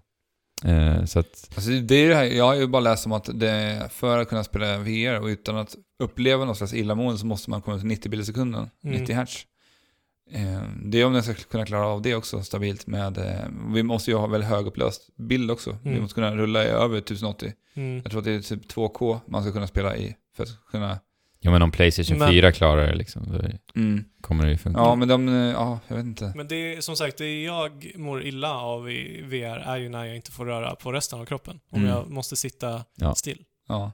och röra mig i spelen. Mm. Men det skulle de ju kunna fixa med hjälp av Oculus. Ja. Alltså att, att det blir som en HTC Vive console version. Mm. Mm. Ja, spel, spel, spel Microsoft. Spel, spel, spel, spel, spel. ja. Mm. De har ju studios. Vi har ju fortfarande Remedy som gjorde Quantum Break som jag varit väldigt missnöjd med förra Mm. året. Bra spel tyckte jag. Ja, bra. Inget mer. Nej, det är ett bra spel men inte mer. Det är, det är inget minnesvärt sådär. Nej. Inget som säljer konsoler. Eh, Nej. Scalebound lades ner, Laddades som var ner. exklusiva eh, drak... Men okej, vad ryttar. har vi då? Vi har Sea of Thieves, som jag faktiskt är sugen Ja, på. jag är sugen Det på det också, här. faktiskt. Eh, Men det kan jag lägga på min PC. med Ja, min jo. Men eh, nu ska vi prata från Ja. Mm. Scorpio. Ja, just det.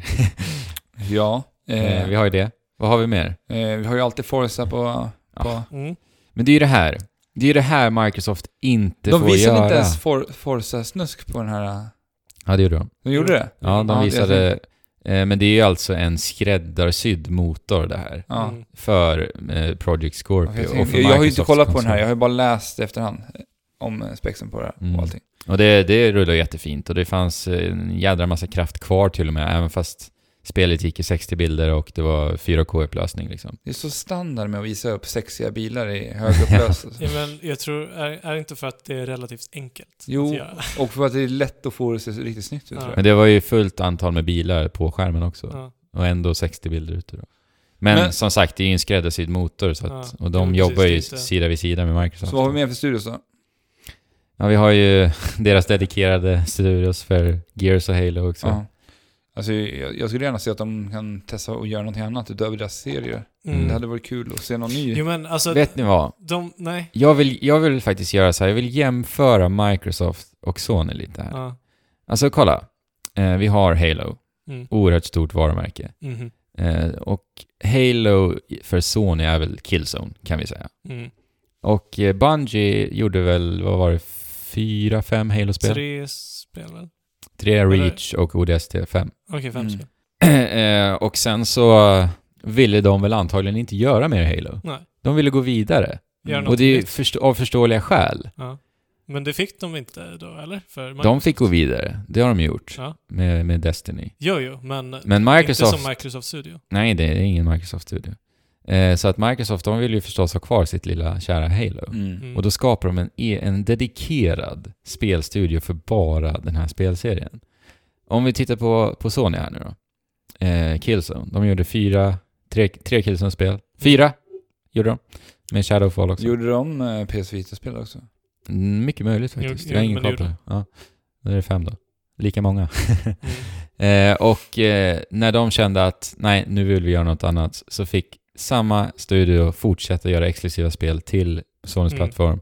Och det gick Fullt stöd. det fullt stöd från Sony och det blev då Horizon som blev en otrolig succé Mm. för Sony. Mm. Och vi kan gå vidare liksom och titta på... Eh, jo, men jag tänker på Gears-studion, Epic Ja. Games. Det är ju Mm. samma visa där. Mm. De vill, ju, de vill ju göra någonting nytt. Men då gjorde ju Microsoft samma sak, skapade en dedikerad studio för att fortsätta med Gears. Och, och alltså både, både Halo och Gears, jag har inte spelat eh, Halo 5 och Gears 4, men av vad Du du, har sagt du vet vad det är för spel så, kanske. så, förstår jag, ja, så förstår jag att det, de har fortsatt i precis samma spår. mm. Och sen likadant med Turn 10 då, som gör Forza. Ja. Alltså det är fortfarande Forza. Mm. Så det är bara liksom mer av samma. Medan vi kollar också på Naughty Dog som först gjorde Crash Det var det jag Bandicoot ville ta och upp sen med. så, Precis. sen så körde de Uncharted Ja. och gjorde Last of Us. Så det jag vill säga är att hade Naughty Dog varit ägt av eh, Microsoft, då hade vi förmodligen haft, inte haft The Last of Us. Nej. Vi hade förmodligen haft Uncharted 5 idag istället då. Mm. Nu kanske. Alltså vi har ju mycket mera Det, kreativitet det kan jag inte skriva i sten förstås, Nej. men... Det är mycket mera variation hos Sony. Om man tittar på så Insomniac som började med Ratchet and Clank och... Mm. Ja men det känns som att Sony liksom låter deras studios göra vad, vad de vill lite och tar hand om dem, förvaltar deras studios liksom. Mm. Med, Sen är det klart att- Microsoft ser det mer som liksom ett varumärke som måste, Fortsätta. måste leva, f- fortsätta leva. Ja. Men förstår inte att intresset kan dö. Mm. Men det är märkligt, alltså jag har ingen aning om hur det gick till där, men varför... Alltså Bungie kändes ju som en Microsoft-ägd studio. Jag har faktiskt ingen koll på det. Alltså jag menar, de hade väl säkert velat hålla fast vid Bungie och låta dem göra liksom Destiny exklusivt Ja. till Xboxen. Det har jag ingen Men koll allt på. är ju kontrakt. Mm. Så att ett Ja. kontrakt som löpt ut helt enkelt måste bort. Vilka jäkla Men- kontrakt Sony Men alltså ha. hur funkar det med Sony då? När de har liksom Bloodborne som är from software Det och handlar ju om kontrakt. Neo och... Men har vi några sådana Microsoft? titlar? Nej, men det är ju det, alltså Sony har ju också de här japanska studios. Ja. Alltså kolla bara i år, det är helt galet. Japanerna bara spränger ut spel just nu. ja. Bara nu den senaste månaden, Persona 5, Zelda, Breath of the Wild, Nier, Neo. Mm. Tre av dem jag nämnde nu är exklusiva till Playstation 4. Mm. Alltså, Och har blivit bra mottagna. väldigt bra mottaget. Och sen eh, Horizon då, som jag sa, släpptes nu också. Så att alltså Sony har ju oerhört mycket bra studios. Och, och Japan hjälper ju dem väldigt mycket faktiskt. Det gör de. Jo, men The Last de har Guardian ingen här. fotfäste, de har ingen fotfäste. Alltså Microsoft har ingen fotfäste i, i Asien, Nej, de har ju inte det. verkar det som. Överhuvudtaget. Nej. Nej, de har ju alltid haft eh, problem. Mm. Och jag tänkte ju då så här, men kommer Microsoft försöka fokusera på att liksom visa, men på Project Scorpio så kommer du få den bästa upplevelsen när det gäller tredjepartsspel. Mm. Men då kommer ju det där problemet jag nämnde liksom. Kommer tredjepartsutvecklarna vilja det? Vilja visa att på Project Scorpion så är det bäst att spela våra spel liksom. För de skulle väl kunna göra så? Alltså jag tror att det är en sån liten andel som faktiskt bryr sig om att eh, Ja, de här Jo, små, men- små skillnaderna. jag tror det också. Jo, det, samtidigt så är det, du kan ju inte ha för stora skillnader om du ska kunna optimera för... Nej. De har ju sagt från början att alla Xbox One-spel ska kunna gå att spela för båda. Ja. Mm. Och Xbox One är den svagaste. Ja, Eller? Precis. jo det är Men det. Ja. Men, Men Switch eh, det är ju det är ju väldigt svårt att anpassa sig efter det. mm. Mm. Och när de har utlovat det så måste de ju någonstans stå fast vid det uttalandet också. Mm. Mm. För annars så kommer vi få många missnöjda Microsoft-anhängare igen. Men sen är det ju det här med... Och det vill de nog inte upprepa om man tittar på vad som hände för ett par år sedan när de utannonserade Xbox One. Nej. Men alltså, jag vill bara komma tillbaka till priset, för det är ett så jäkla stort, stor utmaning de har framför sig. Mm. Alltså, säg att, eh, vad ska vi säga, fem- 499 kommer Microsoft bränna ut Project Scorpio för, Och då säljer de troligen till förlust. till förlust. Men och- det är det de behöver göra. Typ. Samtidigt så kommer ju Sony självklart vilja liksom eh, ge dem en känga här. Ja. De kommer ju sänka priset på PS4 Pro, bandla den med någonting. Mm. Det, är- det är ingen snack om saken. Och de kommer förmodligen också sänka priset på sin Playstation 4 Slim. Då också, alltså den, den vanliga Playstation 4. Mm. Och då kommer ju Microsoft förmodligen behöva konkurrera med sin Xbox One S med den vanliga Playstation 4 Slim. Mm. Och då kommer det vara ett sånt otroligt stort mellanrum mellan Xbox One S och Project Scorpion bara där. Mm. Men det kommer ju också vara ett stort mellanrum mellan PS4 Pro och Xbox One Scorpio. Eller Scorpio. Ja. Det är ju verkligen jätteknasigt. Ja, det känns som att de är lite mellan, vad säger man, a rock and a hard place. Mm. Ja, verkligen alltså. Ja. Vilken jädra bra marknadsföringskampanj de kommer behöva ha här. Ja, Beroende på vad vi ser på E3 men, förstås. ja, men som sagt, det de, det de kan motivera med- det med är typ bara att det är premium. Ja. Ja. Och om de inte... Men då om kommer ju pris... Alltså jag, jag tror att det är farligt om de, lägger, om de lägger sig över priset som Xbox One lanseras med. Vilket är 490. Exakt. Mm, Och det är över 5000 kronor här i Sverige. mm. Mm. Och det är ju det är ju sjukt när vi lever i en värld där teknik är extremt billigt också. Mm. Nu, om man tittar historiskt sett. Vet ni vad? Jag läste lite om, eh, jag vet inte om det var Phil Spencer eller, alltså head of Xbox, nissen, strunt samma. Att de har ju sneglat väldigt mycket på eh, mobilmarknaden Mhm. i utvecklingen utav Project Scorpio. Och då Okej. menar de ju att det ska vara premium, det ska komma nya uppgraderingar eh, titt som tätt. Okej. Eh, men det går ju inte att jämföra Inte alls. den marknaden med konsolmarknaden. Alltså, om vi säger att alla människor har en smartphone, Mm. så är det kanske, kanske 20% av dem som byter upp sig varje år. Mm. Om vi säger att alla människor är konsolspelare, hur många av de procenten skulle, alltså om vi säger att det är 20% som skulle köpa liksom premium, Mm. det är ju fortfarande inte liksom stor... Alltså det där är ju farligt alltså. Det, en stor anledning till varför jag har varit konsolspelare är ju för att jag har vetat att jag kunnat köpt en konsol och jag vet att det här kommer klara sig Ja, minst, minst fem år till. Mm. Ja. Microsoft väl, verkar ju vilja komma åt den här modellen. Att uppgradera tätt. Men grejen är att jag eh, vill ändå säga att... Men då blir det mini-PC. Ja, Ja, det då blir blir det någon, ja, någon, precis någon mellanting där. Ja. Men jag vill ändå säga att den största anledningen till att det här absolut inte kommer funka eh, i konsolmarknaden, det är abonnemang. ja, just det. Ja, Alltså- det har det ju ryktats om länge i spelbranschen nu. Ja, Alltså, det och bli- eh, Microsoft provade ju det med e- Xbox 360 Elite, var det va? I Nordamerika. Ja, det kanske gjorde. Eh, och sen så slutade de med det. Av någon anledning. Det kanske inte gick bra, jag vet inte. Men i så fall så känns det som att den modellen är vägen att gå. Om det ska vara så här i framtiden. Ja. För att det är just det här, att punga ut, ja men säg 5000 nu då. Varje eller vartannat år för en ny konsol. Det, det, det, det tar ju emot till skillnad från att, ja vad blir det, F- lägga 400-500 kronor i månaden med ett abonnemang liksom. Men, men Ja, någonstans men tycker jag den- att... Uppenbara skillnaden är att en mobiltelefon är superanvändbar Precis, idag. exakt. Medan en kon- tv-spelskonsol är väldigt, väldigt nischad. Ja, och du är alltid beroende av att ha en, inkopplat till en TV, Ja. eller en skärm. Så, Ja. Vilket är också... Ja, jag vet, fattar inte. Jag, jag tycker också att de skjuter sig själva i foten lite grann med hela Xbox Play Anywhere. Alltså jag tycker det är jättebra. Alltså Ja. det finns Ja, överallt. Jättebra. Men eh, de gör, det blir en jävla miss i det här. Ja, Alltså, Det blir det. alltså säger att konsolen ligger på 5 500. Nu tror jag att det kommer hamna på bra mycket mer. mm. Eh, och sen lägg på några tusen lappar så har du ändå en dator som, som ändå kan leverera lika kraftfulla spel. Och som är mer användbar. Ja, och jag menar datorer, du kan köpa färdigbyggda datorer. Du kan bygga en dator väldigt enkelt idag. Mm. Någon som aldrig har gjort det kan egentligen sätta ihop en dator ganska enkelt. Ja. För det blir så pass enkelt och... Och sen, sen många av dem som är så här spexkåta, Mm. de är ju... PC-spelare. Ja, precis. Men det är därför den här De, de publiken kommer ju är aldrig köpa så en konsol. liten. Ja, De köper ju inte konsoler. Nej. Och den här publiken är ju så liten som Ja. de riktar sig åt nu. Den är ju verkligen det. Jag- Och det här har vi ju pratat om det. med Playstation 4 Pro också. ja. Och det är ju precis samma visa där egentligen. Allt vi säger nu skulle man ju kunna eh, applicera på PS4 Pro också. Förutom att Playstation faktiskt har Spel. spel. Precis. Ja. Nej, det är verkligen märkligt. Alltså jag tycker, jag skulle säga att de måste ha exklusiva Project Ja, Scorpio-spel. måste de. Ja, Nästan. jag tycker också. Det, är uppenbart tycker jag att de måste ha det. För Men att för då- ser ingen anledning överhuvudtaget att skaffa Nej. en ny konsol. Jag kunde inte vara mer, mindre mer ointresserad, Nej. faktiskt. Nej, men då skulle de, om de gjorde spel som var Scorpio eh, exklusiva, så skulle de också verkligen väldigt tydligt kunna påvisa skillnaden Precis. i prestanda. Utan att eh, konkurrera med sig själva och... Men nu vet Eller jag med inte. sig själva Vi har ju inte fått se vad Scorpio är, för de kanske gör det här medvetet nu. Mm. Men då Sen kommer kommer ju...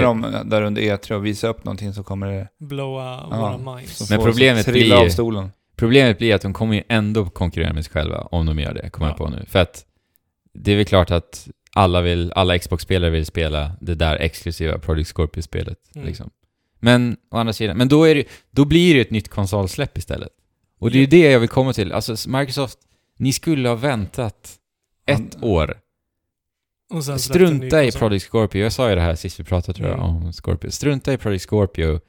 Lägg resurserna, de resurserna på att göra ett riktigt jäkla bra spel till Xbox One nu. Ja, ja, alltså för de resurserna de har utvecklat eh, Scorpio till hade de ju säkert kunnat utveckla eh, flertalet Ja. exklusiva förstapartstitlar. Ja. Det, det hade jag velat se dem göra. Och sen istället, typ nästa höst, nästa vinter, 2018, släppa den nya Xboxen. Mm. Ja, kanske. Alltså vi får se om vi tycker samma efter E E3. Precis. De har ju mycket kvar att, att utannonsera, Ja. förstås. Men nu känns det oerhört ointressant och väldigt så här märkligt. Ja, Hur tänker ni? Alltså jag tycker att det här E3, det här året för Microsoft känns som kanske det viktigaste året för Microsoft om de ens ska Ja. kunna vara kvar på spelmarknaden Ja, överhuvudtaget. Alltså det här, det det här E3 är jätteintressant för att det är lite, lite samma för Nintendo. Ja. Det är lite make it or break it för Ja. både Nintendo och för... Ja, Nintendo har ju ändå gått väldigt bra. Aktiemässigt så har ju deras, deras aktier har ju rest väldigt högt nu. Alltså Mhm. de jämför att det har stigit mer än vad det gjorde under Mm. Wii-lanseringsperioden nu. Jo, men jag Ja. menar bara att på E3 kommer de, de kommer behöva visa. Ja, men alltså de om- kommer behöva släppa bomber. Tittar vi på de här senaste E3 från Microsoft så har det varit eh, året när vi pratade om, eh, vad var det, Eh, the best Xbox lineup in history. Det var två, två år sedan nu. Eh, förra året var ju bara pinsamt, det var ju inte mycket att se där. Nej. Det var ju typ Gears då som de visade upp lite gameplay av. Alltså jag, kommer inte, alltså jag kan inte nämna nu vad Nej. det var de visade. Nej, det precis. säger ju en del liksom. Ja, det, det säger ju en hel del. Ja. Och eh, det är sällan de verkligen visar upp någonting som var Ja, så här Och stort. Sony förra året kan jag bara, God of War liksom, wow. Mm. Ja, så det är ett sjukt viktigt år för Microsoft. De måste visa det, för jag tror att det här kommer att vara den sista konsolen för Microsoft om inte de gör rätt nu. Mm. Det har ju ryktats om det Ja. förut, att de var sugna på att sälja hela Xbox-divisionen. Det var bara ett par år sedan. Så att Men vad tror ni om att Nintendo och Microsoft slår ihop sig? det kommer inte hända. Det kommer inte hända. Nej. Det vore ju, alltså det Det vore vore coolt. Alltså om det riktigt skulle, nice. om båda två känner bara shit, det här klarar vi inte längre. Ja. Mm. Hur blir det med Play Anywhere då? då? Ja men då kör vi Mario på Ja. Det inte så? Ja men det hade ju varit lite häftigt Ja, faktiskt. men alltså men, det hade gynnat båda. Ja, Ja, det hade det det. hade det gjort. men stackars Sony. Ja. Fast det hade kanske blivit en bra fight ändå. Ja, men då kanske de hade steppat upp lite mer för att, för att matcha Precis. Ja. den giganten. Och det hade Mm. pushat spelmediet framåt också tror jag. Ja, det Ja. tror jag. Alltså, blir för, för jag tänker att Microsoft låter fortfarande Nintendo vara de här försöka utveckla tekniken liksom. Mm. Eh, och att de fortfarande har lika fria tyglar som de har idag, bara det att de optimerar sina spel till Xbox-konsoler. Ja. Det, det hade varit... I och för sig blir det ju knas med Play Anywhere där. Eh, fast eh, Nintendo kanske är duktiga på det. Optimera spel till PC också tänker jag. Ja, alltså det, vill, det skulle de inte Jo, men det, vilja göra i det, det, nuläget. tror jag att... Det, det tror jag att det- Okej, vi, det- vi, vi kan skippa Play Anywhere. Det, Nej, men jag det, tänker var, alltså- det var en nödlösning. Nej men jag tänker, de, jobb, de gör ju ändå Nvidia, de har ju Nvidia Ja, det Core sant. i switchen nu så att det är nog Ja, det är sant. speciellt svårt Det är sant. För det här ligger några år i framtiden. Ja, Mm. det, ja. Ja. Har ni Men- mer att säga om Scorpio? Nej, men jag tänker så här. Eh, ska vi förutse sloganen för hösten? Vi, Ja, det är det ju. The most powerful console in, In history. in history. The world's most powerful console. Det roliga är att Sony körde ju med den här eh, när Playstation 4 Pro kom. The, Ja. the world's most powerful console. Okej. Eh, så att de kommer ju förstås behöva ta bort det här Ja, när Scorpio men alltså, det är så himla dålig slagen. För att det är självklart att den Mm. nyaste konsolen Men är den var bästa. Men den var inte väldigt, den var inte så här upptryckt i ansiktet utan det var bara ett litet emblem så här Ja. i, vid sidan om vid reklamen. Ja. För, för Sony då. Men det skulle inte Microsoft göra. Nej, de skulle ju säga, det skulle vara någon De- de- cool röst som säger Ja, och sen så, skulle de, most powerful console. sen så skulle de ha en parad på gatorna. Där det är folk som skriker det. Ja, ja verkligen. Möjligtvis cheerleaders. Ja. Ja, det också till och med. Som Mm. rör sig som är i Xbox-loggan på något Mm. vis också. Så man kan Ja, in, från en helikoptervy Ja. se loggon så att säga. Under Precis. presskonferensen. ja. Ja. Nej men verkligen oerhört, oerhört intressant E3 vi Ja. har framför oss. Och Sony, de bara toknjuter. De kommer säkert visa någon jädra eh, ny jädra titel också, de där jäklarna. Men det är ju skönt för Sony nu. Ja, shit. Eh, Ja. De lutar sig tillbaka lite, för det kan de göra, men det kanske inte... De kanske inte borde göra det. Nej. Sony har inte jättemycket nu. För att nu är. Microsoft på krigsstigen. Ja, det är de. Det är intressant. Mm. De har mycket att bevisa. Väldigt mycket. Men slutligen då, kommer ni, känner ni er, vill, kommer ni köpa en Project Scorpio? Tror du? Jag Ja, tror sett. Alex... Ja, ska vi göra så här? Vi förutser om vem av oss, eller om någon av oss kommer köpa... Men vi har inte tillräckligt med information än. Men okej, bara för, för the funsies. Ja. Vi gör det och sen så säger ni vad ni tror att den kommer kosta. Sen låser vi in det. Sen tar vi upp den när vi vet. Okej. Ska, jag börja, ska jag säga om jag kommer köpa den? Nej, du ska ju förstås ge oss då. Ja, okej. Ehm, jag tror... Ska, ska, jag, ska, ska jag säga till båda er? Gör det! Okej. Ja. Ehm, jag tror att... Motivera varför också. Ja, men jag, jag tror att Andrew eh, först kommer vara så här. "Eh, varför ska man ha Xbox Scorpio för? Ja. Jag har inga det. Uh, kommer han gå runt och säga och försöka övertyga sig själv om att det är så fallet är. Mm. Men faktum är att han är för mycket av en prylnörd Mm. eh, för att till slut inte kunna hålla sig längre och köpa en eh, Xbox Scorpio. Byter han Men- sen? Nej, jo, han kommer byta ut sin eh, Xbox One. Ja. Eh, men sen så kommer den stå och samla damm. Mm. Ja, men det, det låter rimligt. Mm. Mm. Ska inte du ta Alex nu och så tar Alex mig? Alex, du kommer köpa den. Jag tror det. Och lite av samma anledning så här, som du, Fabian berättade om mig då. Ja. För vi är lite lika på den fronten, Alex. Jo, men det är kul med ny Ja, men exakt. hårdvara. Det är ju det. Och tänk om den här boxen är skitsexy. Mm. Vi, Ja. För att eh, vi, om vi tittar på Xbox One S nu, Mm. den är ju otroligt snygg. Mm. Och eh, jag kan väl ändå tro att de kommer köra lite familjehetsenligt i designen. Det hoppas Det jag. tror jag. Alltså Xbox One S är ju den snyggaste på marknaden tycker Oh, jag. ja. Mm, Utan tvivel. Så att, eh, ja. Ha en liten sexig, snygg eh, konsol där under tv-bänken. Det Ja. skadar ju aldrig. Ska du visa priset, sa du det? Ja, just det. Ja, men det kan vi göra nästa varv. Ja. Okej, men Fabian kommer absolut inte köpa en Xbox. Nej. Nej, jag håller med. Han kommer inte göra det. Nej, han har inte ens köpt det nu och han... Eh, ni som har följt den här podcasten länge vet ju att Fabian har varit lite hård mot Microsoft vissa gånger. Ja. Men med all rätt, de har inte Ja. någonting rätt den här generationen. Nej, det har de inte. Det håller jag med dig om. Så att, eh, ja, nej, eh, jag tror det. Men du har inte ratat det. lika mycket på dem som du gjorde i första året. Jag vet att det var väldigt mycket. Jo men, där, då, då sa de att de hade best games lineup i Xbox Ja, just det, det Men var ju då. de nej, det hade de de, inte. Nej. de, de försökte ljuga sig Ja. till sig konsoler. Ja. Och det, är- det är så fult och det ska, det ska ratas på. Men vad tror du den kommer kosta då Fabian? Jag tror den kommer kosta 699. Wow. Oj. Jag, jag, jag slår till med 499 alltså. Ja, 500, 550 alltså. Fem, Mm. Eller Så att du 5000. lägger det där med. Nu, snack, nu pratar vi dollar Ja, förstås. dollar. Mm. Ja, men jag, pratar, jag säger svenska kronor. Nej men säg dollar för enkelhet. Ja, men... Eh, 550 dollar. 550 dollar. nej, det, jag tänker då blir det 500 drygt. 499.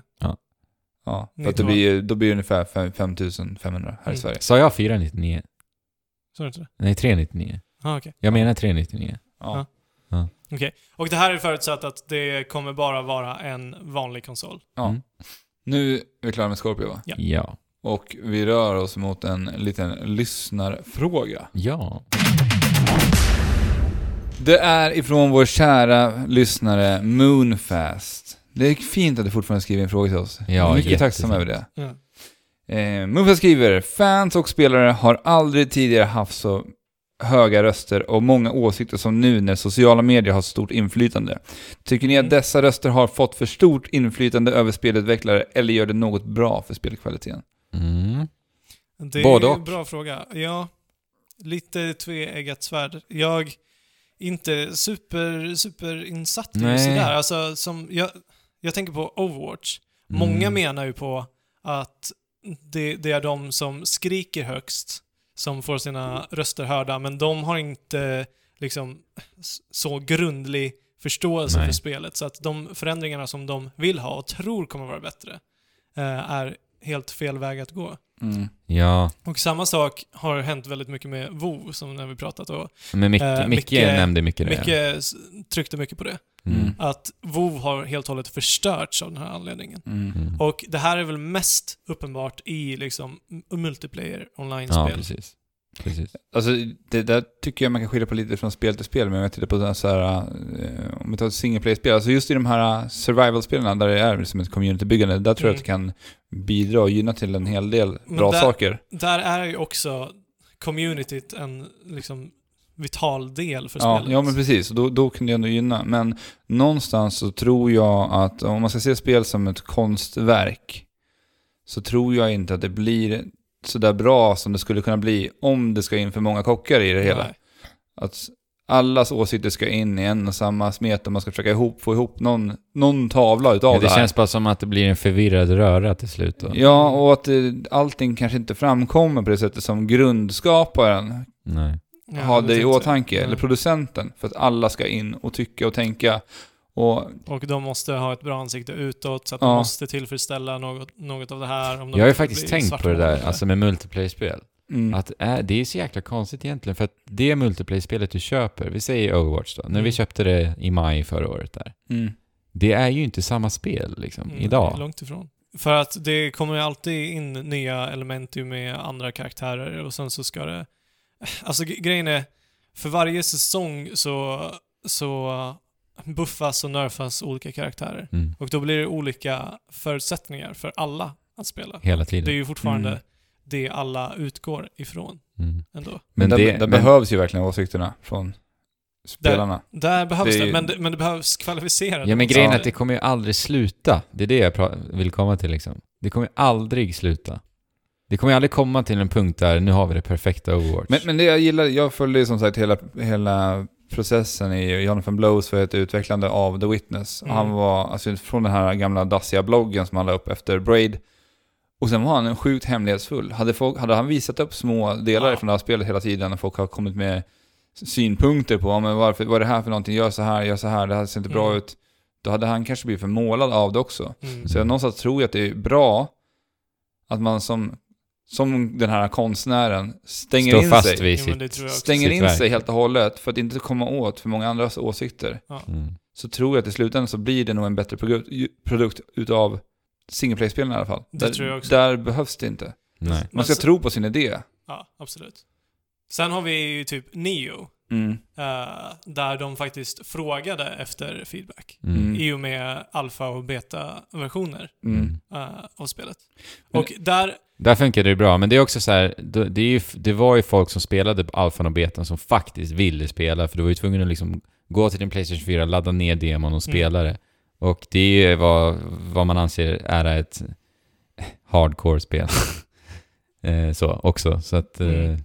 jo men alltså grejen, skillnaden är ju att ehm, Team Ninja frågade efter åsikter Mm. på eh, liksom specifika punkter angående spelet. Mm. Och där, alltså, om man kan dra en sån gräns och be om eh, synpunkter, alltså för, tänk, ta Snake Pass, om vi hade betatestat det, Ja. då hade vi sagt eh, nej, ni måste göra om checkpoint-systemet. Mm. Mm. Och då hade det kunnat bli ett bättre spel. Mm. Om Mm. de hade kunnat göra det liksom. Mm. Men ta- det här exemplet som med Mass Effect 3, när man tog bort och gjorde om hela slutet. Som alla var det. arga på. Ja. Vad tycker ni om det? Tycker ni att det, det är ett Det hade ganska inte bra? behövts, tycker inte. Nej. Inte Alltså, just för det det, det var ju just för att de skrek så mycket som de Ja. faktiskt gjorde, en, förändrade hela slutet. Ja. Jo, men slutet i sig var ju inte heller det ursprungliga tilltänkta Men det känns- slutet heller. Nej men de hade ju Men aldrig sant. ändrat om det inte vore för att de andra hade kommit in och sagt någonting Mm. heller. Nej. Men å andra sidan så, om det inte hade blivit så här, så här stort liv eh, kring Mass Effect Andromeda så hade de inte förbättrat ansiktsanimationer och grejer. Nej, precis. Nej, så att det alltså, inte gjort. rent tekniska saker kanske Mm. eh, kan vara bra, men s- så länge, så länge man inte kompromissar på sin ursprungliga Grundidén liksom. grund... Jag kommer ju att tänka på Chapter 13 i Final Fantasy 15 nu också. Ja. Förstås. Ja. De, de ska väl göra om det, eller vad har de sagt? Men jag tror de har tagit bort det. Eller gjort om Okej. Eller De något sånt. kanske redan har gjort det. Eh, jo, men någonting har de gjort med det. Mm. För det är typ det sämsta uppdraget jag spelat i mitt liv i ett spel liksom. Ja. Mm. Så det vill de göra om. ja Skulle och ni då- gjort det rätt från början, Square? Jo, men jag kommer inte spela om det. Nej. Märkligt också så här, göra om en del av Ja. spelet liksom. Ja, det är Konstigt. märkligt. Men Ja. alltså det, det kanske är till uh, spelets fördel i slutändan. Kanske, Ändå. kanske, kanske. Men fightingspel eh, kommer ju upp. Och där, alltså jag har i alla fall väldigt positiva erfarenheter när det kommer till fightingspel. Där tycker jag att det oftast alltid blir bra. Mhm. Men jag vet inte, det, det känns som att fightingspel lyssnar väldigt mycket på proffsen. Jo men det är ju proffsen de borde lyssna på, för de har Ja. en grundlig förståelse Ja, men det är lite för som med Overwatch funkar. också. Ja, som andra e- e-sports och så. Jo men, g- grejen med Overwatch, jag tror att de inte bara lyssnar på proffsen. Men jag tror inte heller. Eh, och det gör många sura miner. Ja. Mm. Alltså jag vet att eh, Capcom är väldigt duktiga på det när det kommer till Street Fighter. De har ju till och med anlitat flertalet proffs som Ja. jobbar med, Precis. jobbar hos Capcom för Mm. att liksom få ut det bästa utav spelet. Ja. Och kunna nerfa, buffa det som behövs för att göra spelet så bra som det bara kan bli. Mm. Så det korta svaret är att det är ett väldigt tveeggat svärd. Ja. Mm. I vissa fall så kan det vara väldigt bra, i andra fall väldigt dåligt. Ja. Yes. Bra fråga tycker jag. Mm, väldigt bra fråga. Vi har också fått lite recensioner i veckan. Wow! Hela två stycken. Okej, Är ni beredda? ja. Ja. jag håller, jag Och håller vi kommer ju med. alltid till det här att vi inte kan läsa hela titeln. Vi har alltså ett intresse, tre killar, fem skär, skär Stjärnor. Stjärnor lär Ja. det vara där. Ja. Stjärtar kanske. Och det här är från eh, en femstjärna ifrån Philly... Philly Lutten. Fililutten. Ah, Fililutten. Började lyssna på er för några veckor sedan. Mysigt och intressant. Inte funnit någon bra svensk spelpodd sedan originalet Spelradion, som alltid varit något alldeles extra. Wow. Men tillsammans med Spela Spel är ni bäst just nu. Åh! Alltså, Spelradion! att bli jämförd med... Eller inte jämförd, men att han tar upp oss och spelradion i samma mening, det är... Ja, eh, det är ju en ära. Jag Mm. började lyssna på spelradion för en herrans massa år sedan när jag hade laddat ner den till min gamla knackiga iPod Ja. och satt och gick igenom den här podden. Alltså, ja. Det är den bästa spelpodden som har existerat, tycker jag. Ja. Spelradio. Det tycker jag också. Ja. Det är lite som att vi skulle börja spela fotboll och bli jämförda med Zlatan. Mm. Ja. Ja, kan man säga. Ja.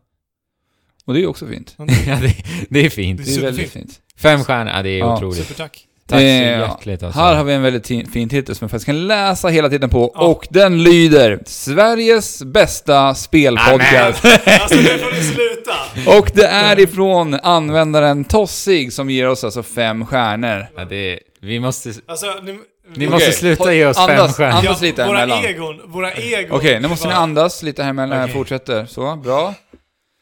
Efter man hittade den här podcasten är man helt fast. Dagarna på jobbet bara flyter fram. Jävligt skön Discord med som man kan få hjälp med sina frågor och skitsnack. Tusen tummar upp. Alltså, Jag är så glad att, att jag kan göra dina arbetsdagar lite bättre. Mm. Jätteglad för det. Kul att han tackade, tyckte det var kul med Discorden också. Ja, har han varit med? Ja, han, sa, han skrev det i, rec- Ja. i recensionen där. Ja. Om Ja. inte... Kul. Jätteroligt. Återigen får man kanske zona ut en liten sekund. Du, men- du har hållit dig bra förresten. ja, Avsnittet igenom. du zonade ut i början och du zonade ut precis i slutet. Ja. Ja. En liten, liten sekund. Nej, men han nämnde Discorden. Så Jo att det men var- jag, jag hörde att han nämnde det, men jag frågade... Ja, Jag vet inte om jag har sett honom i Discord. ja nej, men jag har gjort det. Jag har gjort det också. Ja. Okej. Ja. Jättetack. Jättetack, Ja, jättefint och nu är vi glada och lyckliga efter alla fina recensioner. Bra fråga och ett jäkligt trevligt poddavsnitt. Jajebox. Och skicka gärna iTunes-recensioner, ni andra också. Mm. Ja. Får ni höra oss bli sådär glada. Eller skitarga kanske. ja. Kanske Ja. vi får en etta någon gång. Och Fabian, var kan man nå oss på trekraften.net. Där kan du klicka dig vidare till kontakt och där hittar du länkar till våra diverse sociala medier såsom Instagram och Facebook. Sen har vi även en Discord-kanal som vi här, nämnde här nyss, som, vad, vad hette Ja. den här användaren? Tossig. Som Tossig. Ja. Som eh, du kan följa Tossigs exempel och gå in och ha direktdialog med oss och alla andra i vårt härliga lilla community där. Mm. Bra Fabian, så, så smäcker då. Ja. Kanske, kanske kommer kom, vårt community forma Trekraften podcast. Vem vet? Jo men, eh, alltså grejen är, vårt community kritiserar oss aldrig. Nej, Nej, det gör de inte. nej. De är så snälla mot oss. De är, ja, lite för snälla. Jag menar, eh, fem, fem stjärnor. Jag, jag är jätte, jättetacksam Ja. för, för alla fem stjärnor. Men jag menar, det här kanske går oss åt huvudet. Och vi kanske tror att vi liksom uteslutande är bäst. Och sen så fallerar hela trekraften. Ja. Ja, det kan, kan ju bli så. Alltså. Men det är skönt att få känna sig bäst i alla fall en dag i veckan. För Det- sen går vi tillbaka till vårt vanliga trista Ja, liv. då, känns, då känner man sig Nej, det gör vi inte.